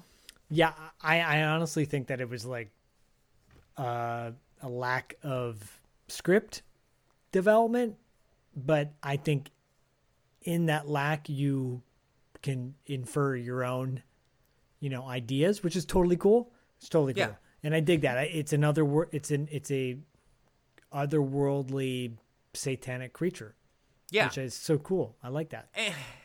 And part of me thinks you're you know you're right. If they had the time and the budget, they probably would have tried to flesh out the concepts more, but because of the constraints that they had, we're left with what we have. And it's, it's fine. Sometimes like like with Jaws, sometimes like the constraints that the filmmaker worked under created a better product. We don't know what the other product would have been here, but I like the I like the opening for interpretation that, that this movie allows. Me too. Um, And in the stuff that it gives us, it's kind of like right up my alley, you know? And uh, Durkins believes that the creature, when the creature eats its victims' hearts, it not only gains their D N A, but it gains their power and their souls. Uh, Thrasher's basically, at, he's listening to all this, and he's like, you've become as crazy as him, you know? Because yeah. remember, Durkins was like his man, you know? Yeah. The rational one. And he's like, you know, he's just like, he's completely beside himself, and they don't even like listen to him at this point. And, and as they leave, he's just like, he kind of goes back into the precinct, you know, kind of yelling at everybody. Uh, yeah, yelling as, at a yelling at another female cop, which is there's like, yeah. like, what's up with the yelling at the female cops? It's like, right? That's, that's yeah, weird. Seriously. Uh, back at Stone's apartment, they're so they're back at now they're back at Stone's apartment, and which uh, is unlocked uh, Dur- again, by the way. Yeah, I'm well, like, what the al- fuck? It's unlocked it's again. F- And it's also funny because Thrasher, could it, Thrasher. Could, if he was really looking for them with all their guns that they didn't sign out, he should have said, send some people over to fucking Stone's apartment because I'm sure he's there. Yeah. Mm, yeah. That again, we're right back to the hole. We're right back to the fucking hole, man. um, Durkins is sitting on the motorcycle. He's kind of he's he's kind of kiddie like, you know, he's, he's, he's admiring everything. Well, now Stone he's... makes some... He's had like a major character shift. Yeah. Now. Yeah. Yeah. Yeah. Yeah. Because yeah, he's, hey, but, hey, but in in a good way. Like it doesn't yeah, yeah. feel like he's a completely different character. It just feels like he's got a different outlook on life. Um, Stone was like, you know, I'm gonna make some coffee. You want some? Um, you want some? You know, cream, milk, whatever. And uh, he goes to open the fridge, and there's a heart inside the fridge. And you know, before. Uh, uh, Durkins can grab it. Stone's like, fuck this, I'm not dealing with this. And he fucking throws the heart out the window. Throws so, it out the know, window. Sure. That was just another victim that died, right? Like, we don't need that heart.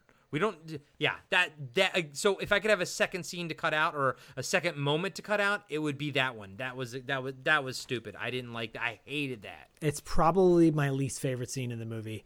Because, yeah, I'm like, where you're not cops. You're not cops. Neither yeah, of you are yeah. cops. Neither of you right. are fucking cops.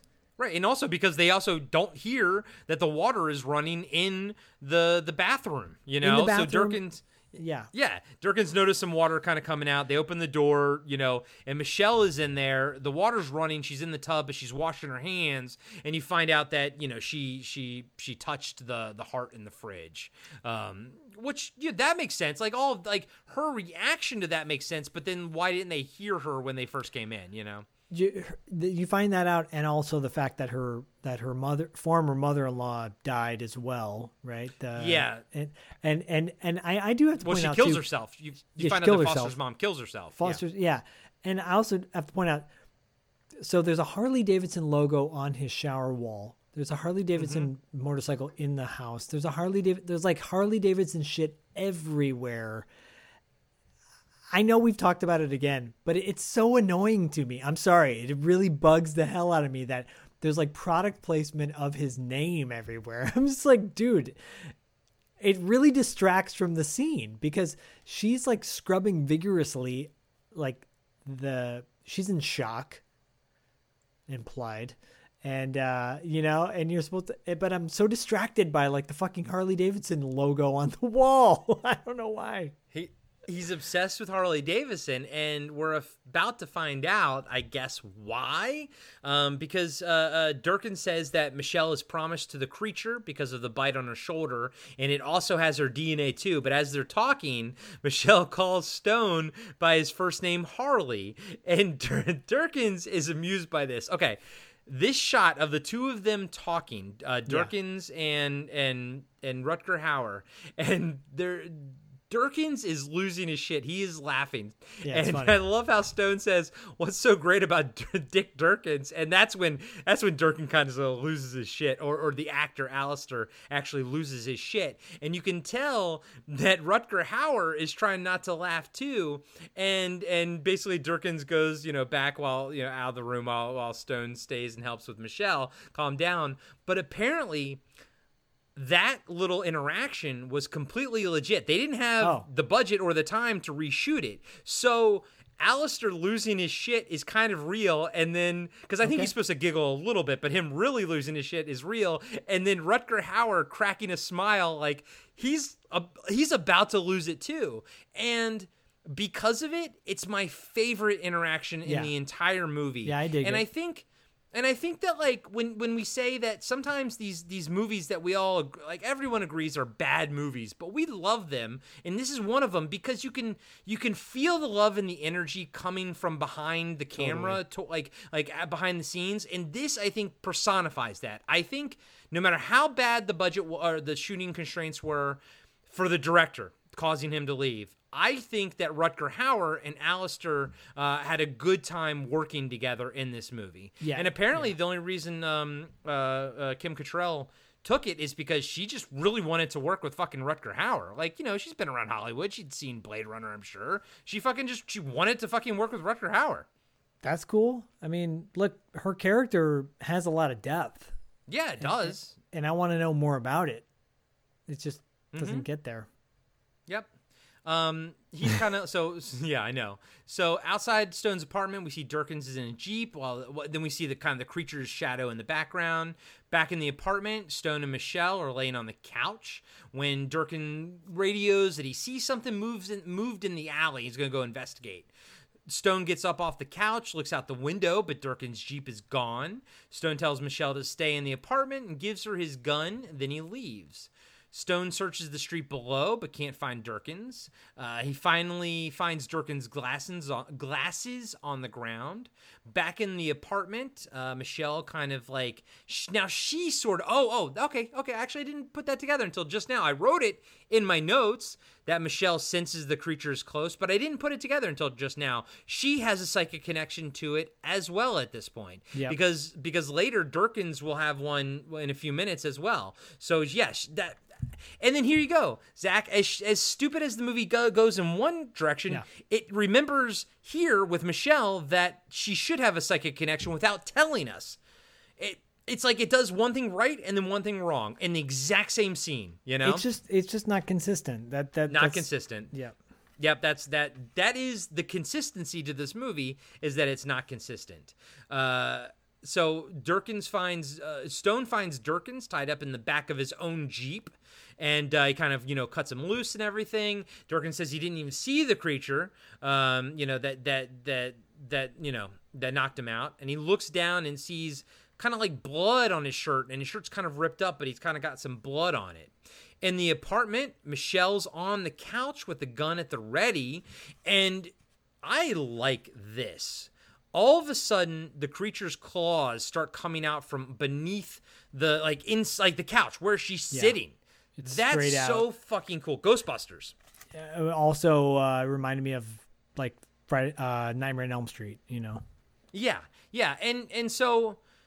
Yeah, so my take at this point, obviously we know that the creature is is a demon. It's not human. So yeah. I'm thinking it can tell it can teleport, it can move like in and out of like the dimension. I don't think it's I don't think it's always moving around one hundred percent as a physical entity at this point, you know? No.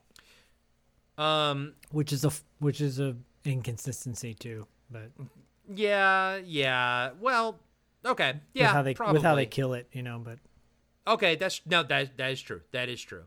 Um, although I do like the shot. It's a, it's a P O V shot of her face, but as it's going up, her eyes are sort of tracking upwards, you know? And I do like that she shoots. Like, she doesn't, like, just scream and, like, oh, no. I like that she fucking, like, shoots her gun, you know? Yeah. Like, she tries. She got balls. That's right. That's right. uh Uh, all right. Stone and Durkins uh, search the apartment, don't find anything. Uh, for some reason, Durkins shoots up the kitchen to kill a rat. Yeah, and I, and I'm like, come on, you're a fucking cop, dude. Like, yeah. have some, like, have a little bit of consistency there. Yes. And so this is like, honestly, this is like the fourth thing that I hate. I hate the the rat getting shot. I hate this. Agreed. It's it's it's throwing out the heart. It's whenever they just don't do things that are, you're a cop. Like you just said, you're a fucking cop. Just be a fucking cop, you know? But then, you know, he kind of, at this point, then he's like, he sees that his chest is bleeding, and then he does like a, like a kind of a funny pass out. He's like, oh, I'm bleeding, and sort of falls forward and passes out. Uh, Durkins wakes up on the floor with Stone sort of sitting over him, and his shirt is open, and we see that the full extent of the damage to Durkins' chest, and Ugh. it's like, he carves, the creature carved the symbol that was on the roof of the, the ceiling, the circle with the, the, uh, the exact same symbol. I mean, that's going to be a scar for the rest of Durkins' life. And it's it's like an inch deep into his flesh. Yeah. It's, it looks painful as shit. And the reason I bring that up is it, it comes... I just want to remind everyone how deep it is, how painful mm-hmm. it looks. He's... I'm going to give him the benefit of the, I'm going to give the script the benefit of the doubt and say he's running on adrenaline at this point. Adrenaline. So he doesn't feel yeah. it, which he'll, we will later on. But let's not forget, you have a giant gaping wound in your body. It's disgusting. Okay, just don't forget that. Yeah, exactly. I, I kind of think I know where you're going with that one, buddy. And if it's if you're going where I think you're going, I'm going there with you. Yeah. um, Stone suge- suggests that it might not be a symbol, but a map too. And then they kind of use a mirror to sort of like, you know, uh, anyway, sort of check the design. And and they, they realize that it leads back to the place that Foster was killed. So bringing it all the way back, right? The the creature is completing the circle, and Michelle will be there. And they got to go basically, I think it's called Cannon Street Station. Now, I don't know if Cannon Street is a real thing, but I kind of took it as an homage to Cannon films from back in the day, because uh, this movie feels like a Cannon film in, in some ways. I'll give that to you. Yeah. Stone says he knows a guy that can get him there, this rat catcher guy, right? And he'll yep. need their help to get into the location because it's submerged. It's kind of like a part of the city that no one goes to anymore. Um, when they get inside the rat catcher place, this is the the character that's played by uh, what po- Pollard. I don't have my thing in front of me. What's is it Pollard? Yeah, my, yeah, Michael J. Pollard. Yep. Yeah, yeah. So. He's he's there. He's the one that's going to kind of take them. There's a little bit of a fun little back and forth. Apparently, Michael J. Pollard uh, did not, like, utter a single line from the script. Everything was improv on her, his end, and uh, Rutger just kind of went with it. You know, he just that whole thing with, like, but do you really want to go? And Rutger's like, yeah. And he's like, but really? And that's when he put the gun in his face. I think that was all improv. It's pretty obvious because I, I really like that actor a lot. Yeah. I think he's really talented, but he clearly is just kind of like doing his own thing in that scene. Yeah. Which is fine. Clearly doesn't give a shit. No, he doesn't give a shit. It's, it is what it is. I mean, yeah, yeah. It I, is what it is, you know. If, if it was a guy who couldn't act, I would have a problem with it. But the fact that he's entertaining, I do want to mention Michael J. Pollard was the voice of a character named, I, what was the name? Psycho, maybe? Uh, in uh, Toxic Crusaders, the mm. Toxic Avenger animated series back in the day. So mm. that was very I loved, you know, I was not a big Toxic Avenger fan, but I liked the cartoon a yeah. lot. Toxic Crusaders, toxic. do, do. I'm in the boys go downtown. Sorry. With my mop, tutu, and girl. Wow. Oh, my God. Woo, guys. You heard it here first. Um, and and I'm, you know what's funny? I'm looking at my notes with the rat catcher stuff, and I realize that, like, literally nothing matters because he takes no. them to where he, they need to go, and then Rutger Hauer's like, are we going to need the keys, you know, where we're going? And the yeah, rat catcher yeah. just throws it at him. Like, you could have completely removed his character from the movie. It would not have made any difference. Rutger Hauer just would have said, "They're at, he, the creature's at Cannon Street, you know, station. We're going to go there." And then you, you would have just been there. You didn't need it, and you didn't need the subsequent killings coming up later either. No, but. exactly. They, they weren't that good either. Makes no uh, sense. Stone and Durkins enter the Cannon Street station. We are now in the, the climax, the final act, with their guns drawn. Start searching around. It's pretty flooded. While they're searching, Durkins falls into a hole, like a la Foster, but not quite the same. And this is when I was like, oh, God, that water is disgusting. Yep. That gaping wound on your chest has got to get infected from that, right? Exactly. The whole time I'm like, that's got to sting. I don't give a fuck how much adrenaline you're going off of. You've got dis- you're you're now you are now infected. You are a S T D riddled, disgusting mess of a person. riddled, riddled. Disgusting. Disgusting. We said it at the same time. You, Disgusting. You, you think you're going to get laid on a regular basis from this point on? Very doubtful, my friend. Nope. Nope. Not at all. Um, so Stone Stone knows that they're close by, and, and he says, like, the creature creature's, like, kind of, like, in this door right behind us, and it's an elevator. They open the door, and the rat catcher and his other guy kind of fall out dead. It's like, yeah. And it's not even, like, a good, like, shock or a good jump no. scare. And they, they're just, just have, like, some blood out. coming out of there. Yeah, it's it's it's not good. You can just tell that I think they just shot all of Michael J. Pollard's stuff in, like, one day. And yeah, they're just like, come on, had, down like, this scene and do this. And he had like a smirk on his face when he fell out dead. The other guy yeah. like looked dead. He... Michael J. Pollard's smirk was like, "Look what I'm getting paid to do." Yeah, hey guys, I just got a paycheck yeah. for doing this. Ba-gunk. Yeah, um, and you know, uh, Durkin starts like sort of freaking out. He says his chest is burning, um, and I yeah, do like you this. Think? Uh, yeah, I know it's infected, son. Um, I do like how how Stone is like, do you hear that heartbeat? It's not yours, understand? I like that, right? Yeah. If if if the heartbeat stuff was good, you know, throughout this entire movie, that would have been good payoff. Uh, they hear Michelle screaming from around the corner. They go running, and they kind of slide down this little incline or decline thing that leads them into a like a lower chamber that's like pretty flooded, and it has one or two like uh subway cars there, and Michelle's sort of hanging there over some water.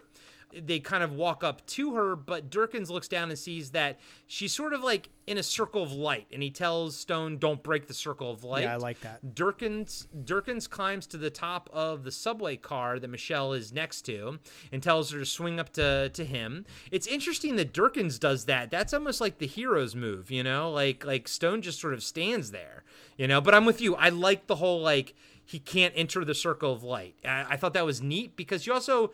you don't know what was going to come from that because it didn't, you know, nothing came from it. I, I get, I get that he, well, first of all, yeah. So I get that he's standing there because he wants to kill the thing. Um, he doesn't really like, it's weird. I don't know if it's a, it's a, it's, if it's the way his character is written or just the way it was acted. You don't get the sense that he loves Michelle. Like, he can kind of care less about her. Like, in one breath he does, and in a minute you'll see a really weird interaction, but where it seems like he really digs her. But then on one, in the other is, it's like he's so focused on killing this thing. And I get that. Maybe yeah. he's so focused on wanting to kill this thing, he's looking, he's he's like tunnel vision. Okay, yeah. that's your world build. You know, I'll give him that. Yeah. Um, on the other hand, you know, here's this woman that, she didn't do well. She she cheated too, but whatever. You know, she's she's like a victim here, and, and but but but here you are. Uh, uh, Durkins is the one that's kind of rescuing her, though. Yeah, and so Durkin's the one that's rescuing her. So that's odd. Yeah. But she does straddle his face. So there you go. I know, I know that, yeah, that, that is kind of funny. Um, so as she she kind of swings up to Durkins, and and Durkins grabs her, but as as she does it, the creature shoots like straight up to kind of grab her, and this is the best shot you're gonna see of the the creature the entire movie. Yeah. And uh, I had it paused um, when I was taking notes, and my wife's com- uh, contribution to this conversation is, uh, why does the creature have boobs?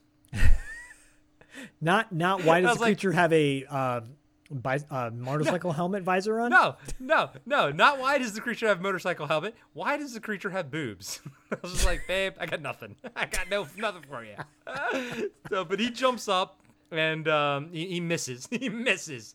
Uh, Stone Stone shoots at the creature, and the creature kind of jumps into the subway car. So like Michelle and Durkins are on top of the subway car, and the creature's now sort of inside of it. Uh, Michelle goes running, and the creature chases her with its claws coming through the roof of the subway. The first shot was cool, where the, it was just his claws. But then it becomes just a hand that's yeah. like a shark fin going through the water, and that does not work as well as when it was just the claws, you know? And my question also is, what happened to Durkin? if he was up on the train car too. Yeah. Yeah, so she goes running. You don't see Durkin. He'll pop back up in a second, but it's not consistent. You're right. You kind of you don't really even see him when no. she the camera's on her and she goes running. Uh, but of course, like Stone is running next to the train, shooting at it as the creature's running. Kind of a cool shot of the creature sort of jumping in between this the the the cars. Yeah. Uh, Stone goes into now he kind of goes into the car, walks to the back of it, doesn't see the creature, but the back of it has a door that's super, super dark, right? And Stone goes up to it. You know the creature's in there, but Stone is now out of bullets on his gun. So he kind of turns around, and I don't know why this is, but he says, Foster? Qu- question mark? And I didn't notice that the first time, but the second time, because of the subtitle, Stone turns around and says, Foster, and that's when the creature comes out of the shadows. I wonder if there was something there in the story where the creature could just project something. I, I don't know.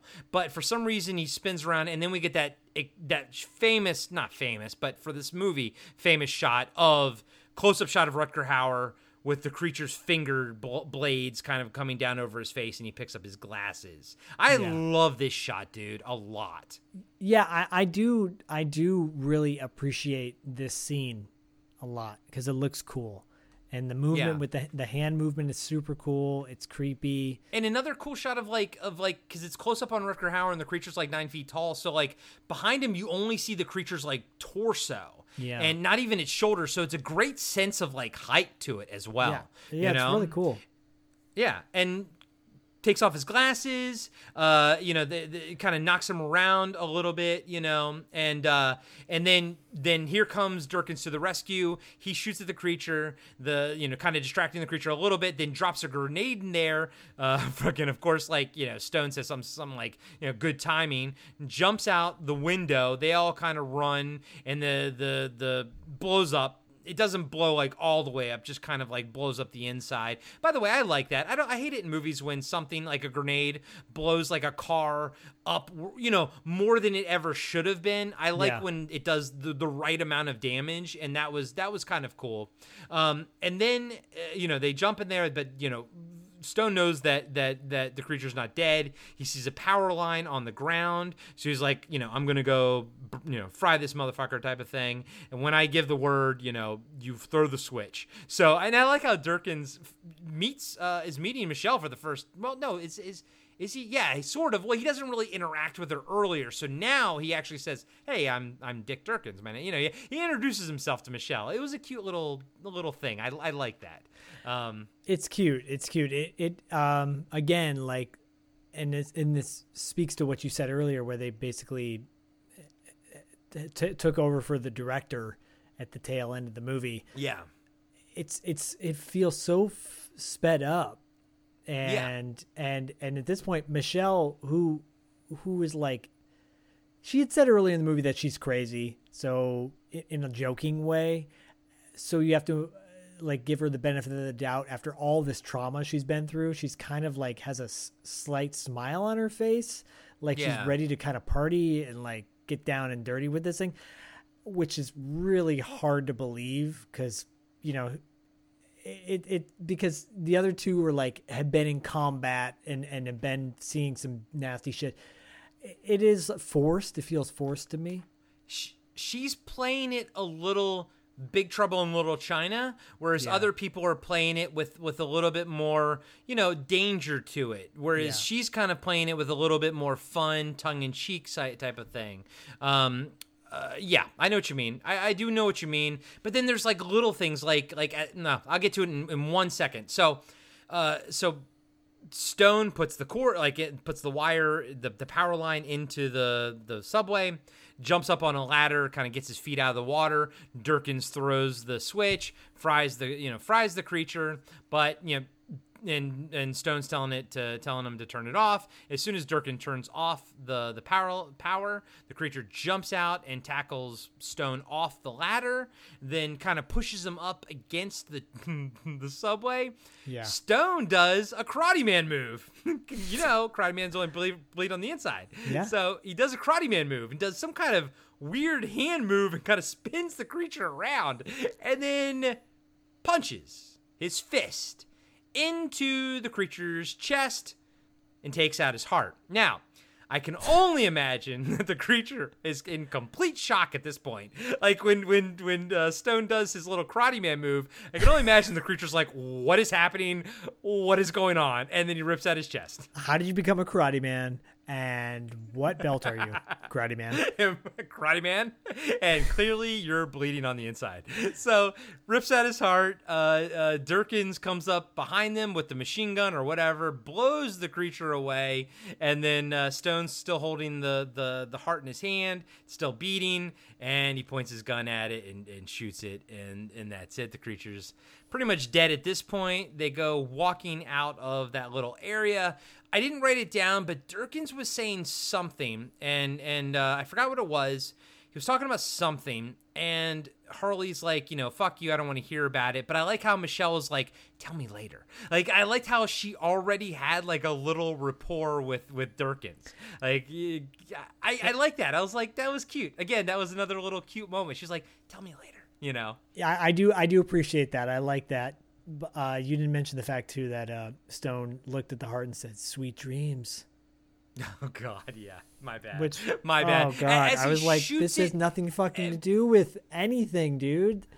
B- because I think I was more distracted by the fact that he's holding it in his hand and he's shooting it with a gun that fires shotgun rounds. He's gonna fucking blow off his finger, his finger right? right? Like, so, fuck it. So, uh, yeah, and then as it. they're walking away... Uh, they're like walking through the water and and there's bubbles start coming up where basically where the creature sort of jumped out of the water earlier. Bubbles come up, very like a cheap way to say, uh, could happen again. And then we have a final scene of Durkins and uh, Stone and uh, Kim Cattrall, Michelle, in a boat. And Durkins... I like this too, because Durkin's like talking about like in the further adventures, you know, he talks about himself and like his psych his psychic sidekick, referring to Rutger Hauer. I like how he puts himself as like the main character, and then you know Rutger Hauer's like, Durkin, shut the fuck up, something like that. I like that because I like their relationship, and that's Split Second, ladies and gentlemen. I like that too. Um, yeah. I will say the bubbling up. I'm gonna chalk that up with a geyser. In the water. yeah, uh, sure. Or someone opened up a can of soda and it just flowed up. Mm-hmm. I'm not going to, uh, potentially, if this movie had made money and was a bigger deal, I would have seen a sequel. I'm surprised that we didn't see a sequel because in the nineties, everything was getting a sequel at this point. Why yeah, this didn't it, get a sequel, I have no idea. That final shot it, is because, like... Because it... made no money. It made no money. The final shot is like very reminiscent of Miami Vice with this, yeah. where they're in a speedboat yeah. yeah. and um, yeah, buddy cop, buddy cop movie. Like I've said, a la Showdown Little Tokyo, I Come in Peace, where it just didn't like, I don't know, man. The jokes just didn't flow enough for me, or there were too many jokes. It was inconsistent with certain plot points in the movie. I don't dislike this movie at all. In fact, yeah. I thoroughly enjoyed this movie. Um, there were times when I, and I, I don't think I was necessarily bored at any point in this movie, but there were just moments where I'm like, no, you, you, you could have done a little bit better right here. You know, Shane Black, everybody always goes, oh my God, Shane Black is amazing. He's so good. He's not that great. He's not that like, He's he's hit or miss. He's hit or miss, right? Yeah. Uh, th- in this in the buddy cop category is more of a miss than a hit, like in my opinion, you know. Yeah. But it had yeah. so much, like you said, it had so much going on. Great actors, uh, pretty decent special effects considering the the budget. Set design was pretty fucking cool. Um, story is pretty decent. It's it it. it It's maybe not original, it's, it's, but it's cool. It does its, its job. It, it yeah, yeah, it does its job, right? Yeah, and so overall, I like this movie, uh, but we're not gonna we call a spade a spade. You know, it's got flaws, warts yeah. and all. It's fun to watch, dude. It, I mean, honestly, I, I I thought you were gonna freaking hate it, man. Like, I, and I know you don't really like you know straight up hate things. Like, I, that's a that's the wrong word. I I didn't think you were gonna enjoy it as much as you did. Um, I I I think I think I kind of like it as much as I did the first time. Meaning, like you know, I enjoyed it. I'm like, it's cool. it, but it will stick with me for some reason. I'm like, I'm, I re-fell in love with the parts that I liked about it the first time, and I don't think that the parts that I didn't like about it the first time got any better. I think, I think it has massive flaws in this movie. I think it wears its flaws on its sleeve, you know, for better or worse. Um, it has a, I mean, it just has a lot of problems, although I think a lot of them are chalked up to its, its microscopic production time, you know? Yeah. But it's split like, second production time. It's split second production time. But ultimately, like, like you said, I was never bored when I was watching it. I enjoyed my time with it, and I also enjoyed picking it apart. Yeah. But like, there are these these elements in it that I think it has true greatness. I think I think the uh, I think Rutger Hauer and Alistair Duncan's rapport comes through fantastically. Um, I like their characters. I think Kim Cattrall has a fun time in this movie. I think she's yeah. having fun while she's making it, and you know, you get to see her nude. So that that's a plus for me. me. Um, I like the set design. Fantastic. The creature design is really where it just hits with me. I and I know that it's a fucking hodgepodge, but for some reason, I love it. And it's maybe because why? Why does it have a visor? Why does it it's it's it's it's an organic being with an inorganic thing that is attached to it. It has no description why, and I think that's fucking awesome. I'm like, that's really fucking cool. I don't know why that's cool, but I think it is. I think his claws are cool. And, uh, dude, honestly, like, man, I, I would love, love to, like, see, like, a comic book sequel to this. Yeah. Like, like, like, like in real time, meaning, like, the, the, the, the, the amount of time in life that passed is, like, how much time passed here. And so, like, Alistair will be older, or, you know, the characters are older and everything. I would love to see the creature come back. And I think it's a, I think it's a cool world, kind of like Hardware. It's a cool world where I can picture all these neat stories kind of happening around the movie, you know, like all these awesome fucking things, but the movie kind of doesn't have those things, right? Like, but it gives me enough to allow my imagination to run rampant.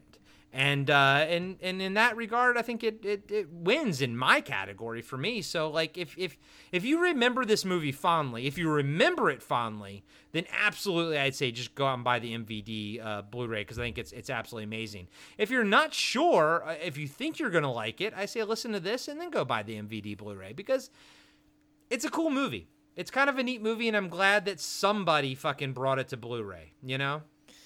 Yeah, I think... Uh... this movie is a perfect example of nineties straight to video, and yep, it, it, it and I don't know how many of these will do, uh, but it's it's worth not being forgotten.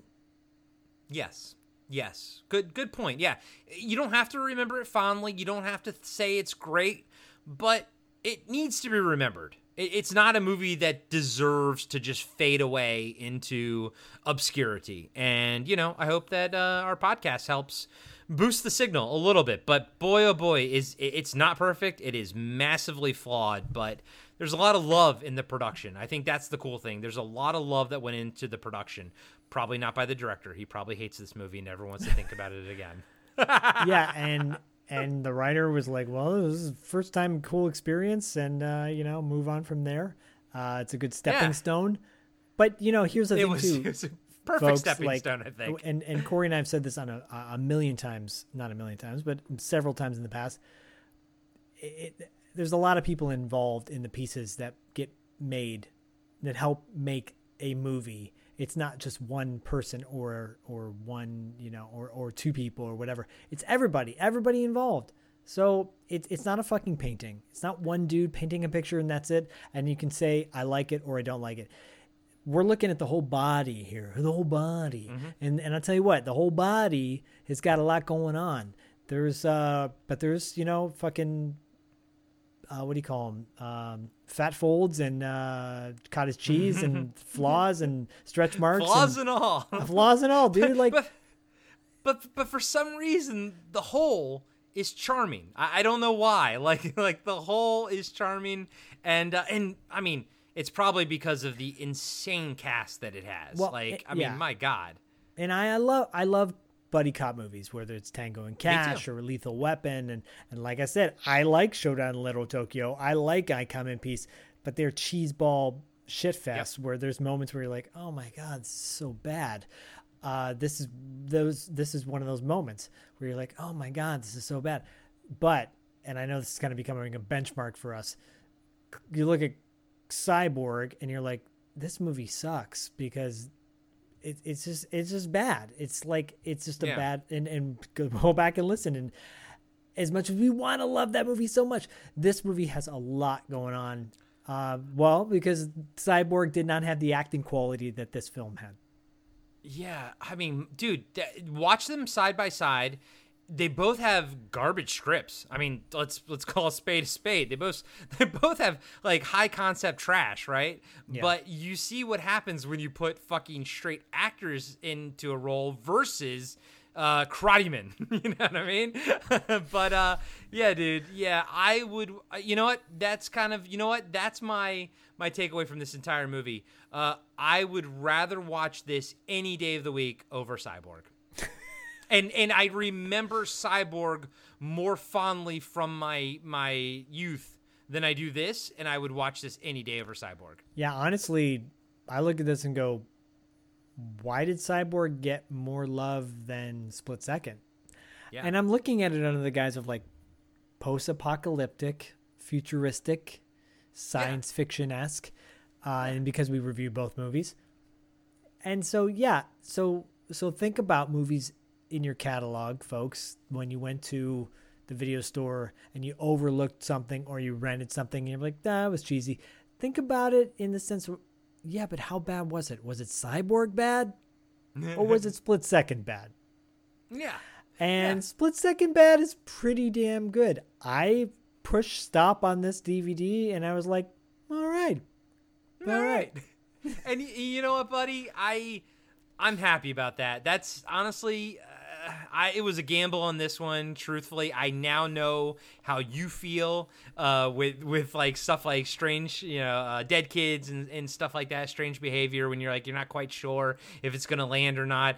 I wasn't sure how this was gonna land, you know, truthfully with you. But uh, I'm I'm glad you could enjoy what you what what you could enjoy from it, you know. Well, I respect I respect your uh, risk taking involved in this endeavor. And I will tell you, the nineties are way riskier than the eighties when it comes to, uh, you know, toe dipping in a film you've never seen before, because the nineties just like, they just lost their way, man. Like they forgot, they forgot like what, what was charming.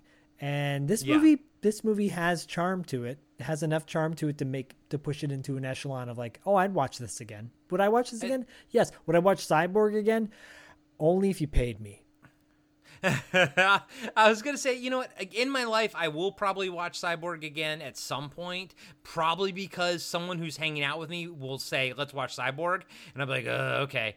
But I'll be like, you know what? Why don't we watch Split Second instead? You know? And I'll I would push for it. But then they'll, they'll, they'll probably say, I've never heard of Split Second. I'm going to, well, let's watch Cyborg. I'm like, fuck. And I'm, but you know what? I'm, and, and as far as J C V D, J C V D films are concerned, Cyborg is at the low part. That, that's below, you know, Black Eagle.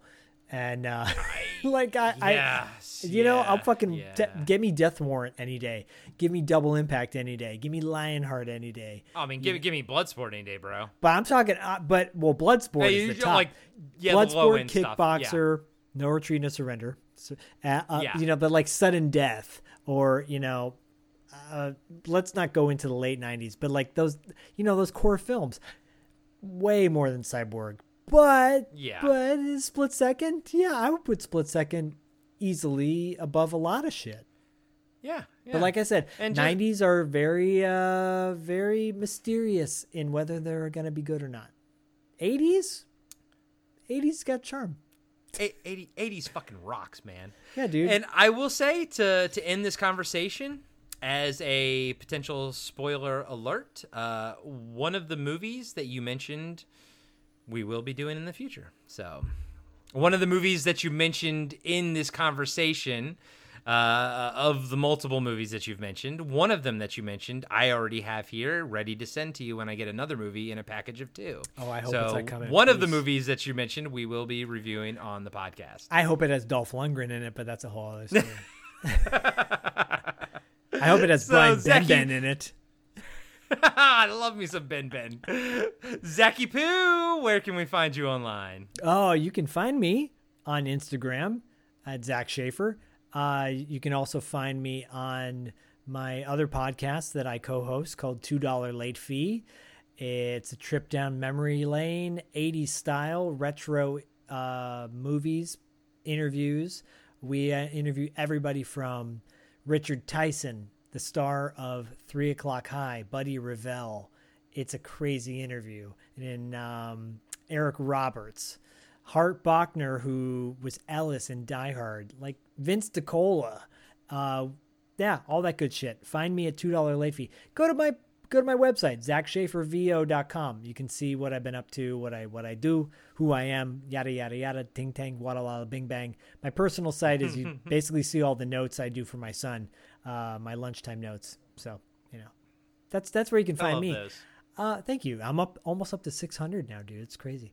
Um, Impressive. Yeah, try. I try to be. Where can we find you, Sleazy C? Yeah, buddy. Uh, you can listen to me every week talk about Seinfeld on Cartwright, a Seinfeld podcast with our friend Adam. He's Very also good. on the Blast from Our Past. Yeah, Very good, good. good dude. Yeah. And uh, you can actually you can hear Zach and I go head to head on Throwback Trivia Takedown, uh, where I think they the the Adam and, and John are in a in the middle of the B F O P network uh, competition. So uh, Zach and I are on there. You can listen to that. You can listen to our pals uh, in our network uh, on in the B F O P network. You can listen to our pals at Talking Back. Uh, they do some great stuff over there. They have some fun fun episodes. They've they've done Mad Max. They've done Sinbad. Uh, And Seven Voyages of Sinbad, I should say, not Sinbad, the stand-up comedian. Um, but uh, also check out Blast from Our Past. But uh, yeah, as far as Podcasting After Dark goes, if you guys love what we do here, if, you, if you've sat through three and a half hours of, of split second, then I'm imagining you're enjoying what we're what we're doing. But uh, you're only kind of getting one third of the amount of shows that we put out. Everything else is over on our Patreon page. Page. We have interviews. That's really our bed, uh, bread and butter. But uh, we have interviews with uh, people like Tom Matthews, Diane Franklin, uh, director Tom Holland, Fright Night, right? Uh, Jonathan Stark, who played Billy Cole. We got, uh, I almost said Albert Pune. We got... Um, No. Richard Band coming up soon. I know we we have Richard Band. Com- I think it's because of Cyborg. It, it was in my head. Uh, well, I I was gonna say we'd we'd get him on the show, but he has what, Alzheimer's disease. So uh, I, yeah, I know, I know. And well, well, Tom Matthews actually talks a lot about him too in yeah. the interview. So we actually give uh, Albert Pune some love. I love um, me but some uh, yeah, Pune. we have a. We do have a bunch of, we have, at this point, I think we have twelve or thirteen interviews over there. We have another show called Wrap Up After Dark uh, that we do on a monthly basis. Uh, we also have special unboxing videos that we do. We have uh, we have special discount code for our merch store. So we have a merch store, by the way, guys. Go to podcasting after dark dot com slash merch. Yeah, and it's stuff. It's kind of more of a, por- it's a, it's a portal to our T, T Public. But we have a coupon code, twenty percent off. Uh, it's and through our Patreon. For our patrons, get the coupon code for the merch store. So that's just another another bonus, and uh, everything goes right back into the into you know the the, the show. Um, for example, we did the got commissioned Dan Parker to make that one year poster for us, and we used the proceeds from Patreon to pay for it. So everything goes right back into the show, and uh, we appreciate the love, and we also are painfully aware that. Bad things are kind of happening to the economy and, and, and are going to keep going that way. Um, and a free way to help out the show is to leave us a five-star review on Apple Podcasts. We right now have a literal wall of five-star reviews, and thank you all so fucking much for those, man. Yeah, that's, it means a lot because that goes a long insane. way. That gets us yeah. more attention, more notoriety in a good way. And uh, you know what, folks? Like, the more popular we get, the more stuff, fun stuff we can do. And exactly. just, just to tease a little bit, we've got some upcoming uh, interviews in the gate down the road mm-hmm. that are really unique and and ones you won't hear possibly anywhere else. Uh, and if you Dude. do, you know, good stuff. I, I gotta say, man, our, our Richard Band interview that's coming this month, it, I thought that was really fucking awesome. It's cool. And, you know, for those of you that don't know who Richard Band is, if look him up. Look at the music that this guy has composed and what yeah. movies he's composed for. It's pretty off the chart as far as Podcasting After Dark cult movie is concerned. And then, you know, I just we just booked another one the other day. Someone I'm really excited to interview. I won't tell you who it is just yet. And another potential one down the road for the following month. Uh, really exciting too. Another uh, like a very memorable cult name potentially. Uh, so these are all exciting things. You, you, you get on the Podcasting After Dark train. It's only going to take you to a positive destination. Yep, that's right. So we appreciate all the love and support you guys given us so far, and you keep giving us in the future. And we just we love you guys so so much, guys and gals. I, I you know I'm I'm the type of person that says guys when it's referring to yeah, everybody. Um, yeah, I know. Um, but everybody, guys and gals, we, we love you guys all, and uh, thank you for all your support. And um, as always, we'll catch you on the dark side.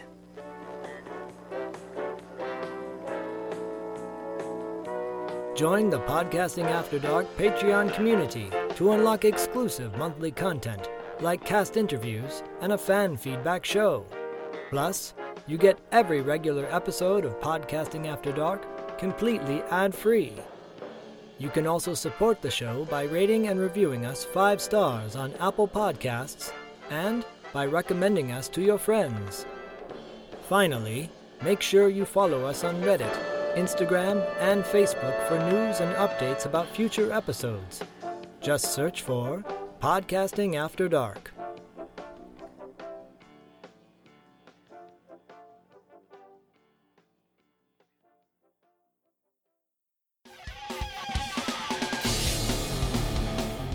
Have you been wondering where's the beef?